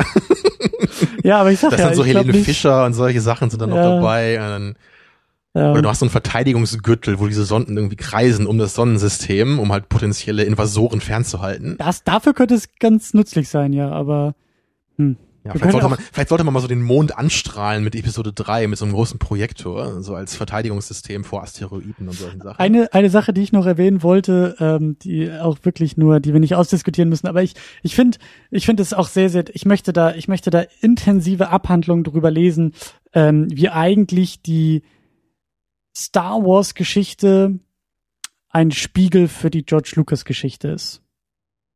George Lucas als äh, Auserwählte, der das Gleichgewicht wiederherstellen soll im Medium Film, der es schafft, mit einer Brings balance to the film. naja, wenn man das ja so will, so Studiosystem und irgendwie der, der Rebell, der sich gegen das Imperium stellt, äh, äh, gegen, gegen die Filmstudios und das Studiosystem und dann eben äh, leider später fällt und zur dunklen Seite der Macht äh, überläuft und äh, selber das Imperium wird und ja selber eigentlich das Problem wird und dann aber im letzten Atemzug seines kreativen Schaffens ja noch diesen Sprung der Erlösung schafft, indem er möglicherweise Star Wars Indem er sein Imperium verkauft. ja und es wieder in gute Hände gibt. Oder? Das Also ist doch das krass, ist so der, oder? der Redemption-Moment von Ja. Lucas gewesen. das werden wir jetzt an Weihnachten rausfinden. Also wenn J.J. Abrams da tatsächlich was Gutes abliefert und es Aber ganz tatsächlich ehrlich, wieder ne, Hoffnung gibt für es, Star Wars. also wirklich, es, es kann nicht schlechter werden. Also es kann niemals schlechter werden als Episode 3. Das geht einfach nicht. Deswegen, äh, in der Weise muss man schon hoffnungsvoll sein, was die neuen Filme angeht. Ja, so wenig ich mit Abrams als Star Trek Regisseur anfangen konnte, also ich, das sagt Plinkett ja glaube ich auch immer. Ne? Also er meint glaube ich, dass halt äh, Abrams durchaus so für Star Wars besser funktionieren könnte als für Star Trek, so weil, Ja. weil halt eben Star Trek sich nicht durch irgendwie Dynamik und solche Sachen auszeichnet, sondern durch ruhigen philosophischen Inhalt bei Star Wars ist es halt ein bisschen was anderes. So, da, da kann ich Ja. mir Abrams auch durchaus besser vorstellen. Ja. Obwohl nach wie vor der Gedanke für mich immer noch ein bisschen befremdlich ist, dass ein und derselbe Regisseur jetzt irgendwie beide riesigen äh, Science-Fiction-Star-Franchises, ne, jetzt irgendwie äh, beide macht. Das ist schon, gehört sich eigentlich nicht, ne? Es beißt sich ja so ein bisschen. Naja, aber es, es, die Theorie gibt's ja auch, dass Abrams schon mit Star Trek eigentlich seine Bewerbung für Star Wars mehr oder weniger einreichen wollte, weil das, was er aus den Filmen gemacht hat, ist ja sowas wie Star Wars. Das ist ja, Ja, aber das ist so ein bisschen wie du, du kannst halt auch nicht einen Hund und eine Katze haben, weißt du, das geht nicht. Es gibt sicherlich niemanden auf dieser Welt, der sowohl einen Hund als eine Katze hat. Das, das, das, das beißt sich einfach. Ja, aber wenn du irgendwie von deinen Eltern einen Hund haben willst, kannst du die dazu überreden, dir eine Katze zu kaufen und die Katze wie einen Hund halten und damit deinen Eltern zeigen, hey, ich bin auch in der Lage, einen Hund zu halten. Und das ist so ein bisschen die Theorie bei J.J. Abrams, dass er halt Star Trek benutzt hat, um zu zeigen, hey, ich kann auch ein Star Wars machen und dann eben Star Wars bekommen hat. Jetzt ist nur noch die Frage, was ist jetzt der Hund? Star Wars oder Star Trek? Das ist Typfrage, das ist, das darf jeder selber be äh, beantworten, aber äh, ja. Second Unit, der Podcast der überstrapaziert Metaphern, auch in dieser Ausgabe Ja. wieder. Ja, ich hoffe, dass, dass viele Leute mich heute ausgehalten haben in meiner Wut. So. Feel the anger. Ja, es ist, ich, ich bemühe mich ja auch dabei doch sachlich zu bleiben irgendwie und ich stehe ja auch zu dem, was ich hier sage. Aber also bei dem Film, also gerade bei Episode 3, da habe ich echt Probleme, mich zusammenzureißen. Ja. So, ich ich habe es, glaube ich, im Verhältnis noch ganz gut hingekriegt bei Episode 1 und 2 so. Und ich muss ja auch wirklich sagen, so gerade bei Episode 1, den finde ich zwar immer noch ziemlich beschissen, aber den fand ich trotzdem besser, als ich ihn in Erinnerung hatte. Ja. Das würde ich halt schon sagen. Ja. So gerade auch so was den Score und den Soundtrack angeht, so das, da war ich noch leicht positiv überrascht, so was meine Erinnerung angeht. Aber bei Episode 3, wie gesagt, da, da bin ich genau auf dem gleichen Hasslevel, was ich schon immer hatte. So das, der Film geht für mich einfach überhaupt nicht. Und, und wenn mir wirklich jemand erzählen will, warum das der beste Film der Prequels ist, der vielleicht sogar an die alten Filme fast rankommt, was ich manchmal lese in Reviews, so, dann, dann muss ich wirklich ausführliche Argumente dafür hören, damit ich halbwegs verstehen kann, von wo man da kommen kann, um das zu sagen. Ja. Weil, weil für mich ist eigentlich immer nur die einzige Erklärung, man darf nicht über den Film nachdenken, man muss irgendwie das Ganze nur sehr oberflächlich betrachten und sich irgendwie die Geschichte eher vorstellen, die es hätte sein sollen, ja, und nicht die Geschichte bewerten, die wirklich in dem Film drin ist. Dann stelle ich mir halt vor, dass Anakin und Palpatine irgendwie eine coole Beziehung zusammen hatten, ja, sowas. Und ich stelle mir vor, wie die Freundschaft zwischen Obi-Wan und Anakin ist, solche Sachen. Weil die Idee dahinter ist ja da. So, die Andeutung. Wir hören davon ja in Dialogen im Fahrstuhl, was die zusammen erlebt haben, ja. Ja. Ne, und das, wenn man, wenn man da irgendwie eine sehr lebhafte Fantasie hat, vielleicht kann man dann irgendwie in seinem Film so den eigenen guten Star Wars Film irgendwie reproduzieren. Aber ich, ich beziehe mich halt auf das, was ich sehe. Und für mich sind gute Ideen nur sehr, sehr wenig wert in einem Film. So, die sind Ja. interessant, aber die kann ich nicht irgendwie großartig loben, wenn die Umsetzung einfach scheiße ist. Und ich finde halt nach wie vor die Ideen nicht alle scheiße bei den Prequels. So, da finde ich vielleicht, also ich habe das Gefühl sogar besser als du. So, ich kann mich Ja, mit dem, ja, mit dem. Grundkonstrukt der Story, kann ich mich sogar noch besser anfreunden als du. Aber die ganze Umsetzung, die, die geht für mich einfach hinten und vorne überhaupt nicht. Das ist, glaube ich, auch eine gute Klammer, um diese ganzen Prequels äh, so, um, um uns noch zu positionieren. Du sagst einfach, dass die deine Kritik setzt, deine Kritik bezieht sich auf die Umsetzung und ich würde schon die äh, Entscheidung, die, die Grundideen schon kritisieren. Ähm, ich bin da weniger optimistisch, glaube ich, als du. Ich sag, äh, das Ding ist von vornherein schon falsch, falsch konzipiert. Ja, aber ich, ich denke halt zumindest, dass es auf jeden Fall hätte, hätte funktionieren können von, von der Geschichte her. Ja, Also das, da hätte das zumindest, ein, ich meine, ich, ich bin mir auch im, im Klaren, dass da nicht irgendwie so was rauskommen kann, was an die alten Filme rankommt mit dem Plot so. Aber ich hätte mir schon vorstellen können, dass da ein Film bei rauskommt, den ich mag. Aber das wäre, glaube ich, auch die nächste Diskussion, die man da führen kann. Auch äh, wahrscheinlich in äh, äh, sechs Stunden Ausführung, so wo was jetzt das Potenzial in den Prequels ist und wie wir uns unsere Traum-Prequels hätten wünschen wollen. Aber ähm, ja, ich würde sagen, wir wir kommen langsam zum Punkt. So schade wie es ist. Schade, schade, mit den Prequels aufzuhören, aber äh, Ich Ja. find's gar nicht so schade eigentlich. Natürlich von der Stimmung her ist es vielleicht nicht so das äh, lockerste, ausgelassenste. Ja. Dafür hatten wir ja den Terminator noch äh, nachgelegt am Ende von Phase 1, wo wir dann nochmal sehr euphorisch über den Film reden konnten. Ja. Und so machen wir die Klammer ja dann auch wieder zu oder wieder auf eigentlich eher. Wir fangen die neue Klammer an, die eckige Klammer jetzt. ja, Und das wird dann Terminator 2 ne, am Ende des Sommers. Ja. Und da können wir auch äh, versprechen, dass wir da nicht so so am Haten sind wie heute, ne, um stimmt, das ja. unpassende Wort zu benutzen. das stimmt. Ja, so, aber obwohl ich den Film ja äh, Terminator 2 nicht so gerne mag wie du, mag ich ihn trotzdem noch sehr, sehr gerne. Und ich bin vor allem gespannt, warum der für dich ja anscheinend noch ein bisschen besser ist als der erste. So, Ja. Das kann ich da halt auch überhaupt nicht verstehen. So. Und da müssen wir uns natürlich auch drüber unterhalten dann. Ja, ja. Aber das, wie du, wie du sagst, das äh, äh, werden wir dann nochmal gesondert tun und äh, Ja, oder wie es in der unendlichen Geschichte immer heißt. Aber das ist eine andere Geschichte und soll ein andermal erzählt werden. sehr schön, ja. In diesem Sinne, äh, habt noch einen schönen Abend, einen guten Tag, eine gute Nacht. Tschüss. Ciao, ciao.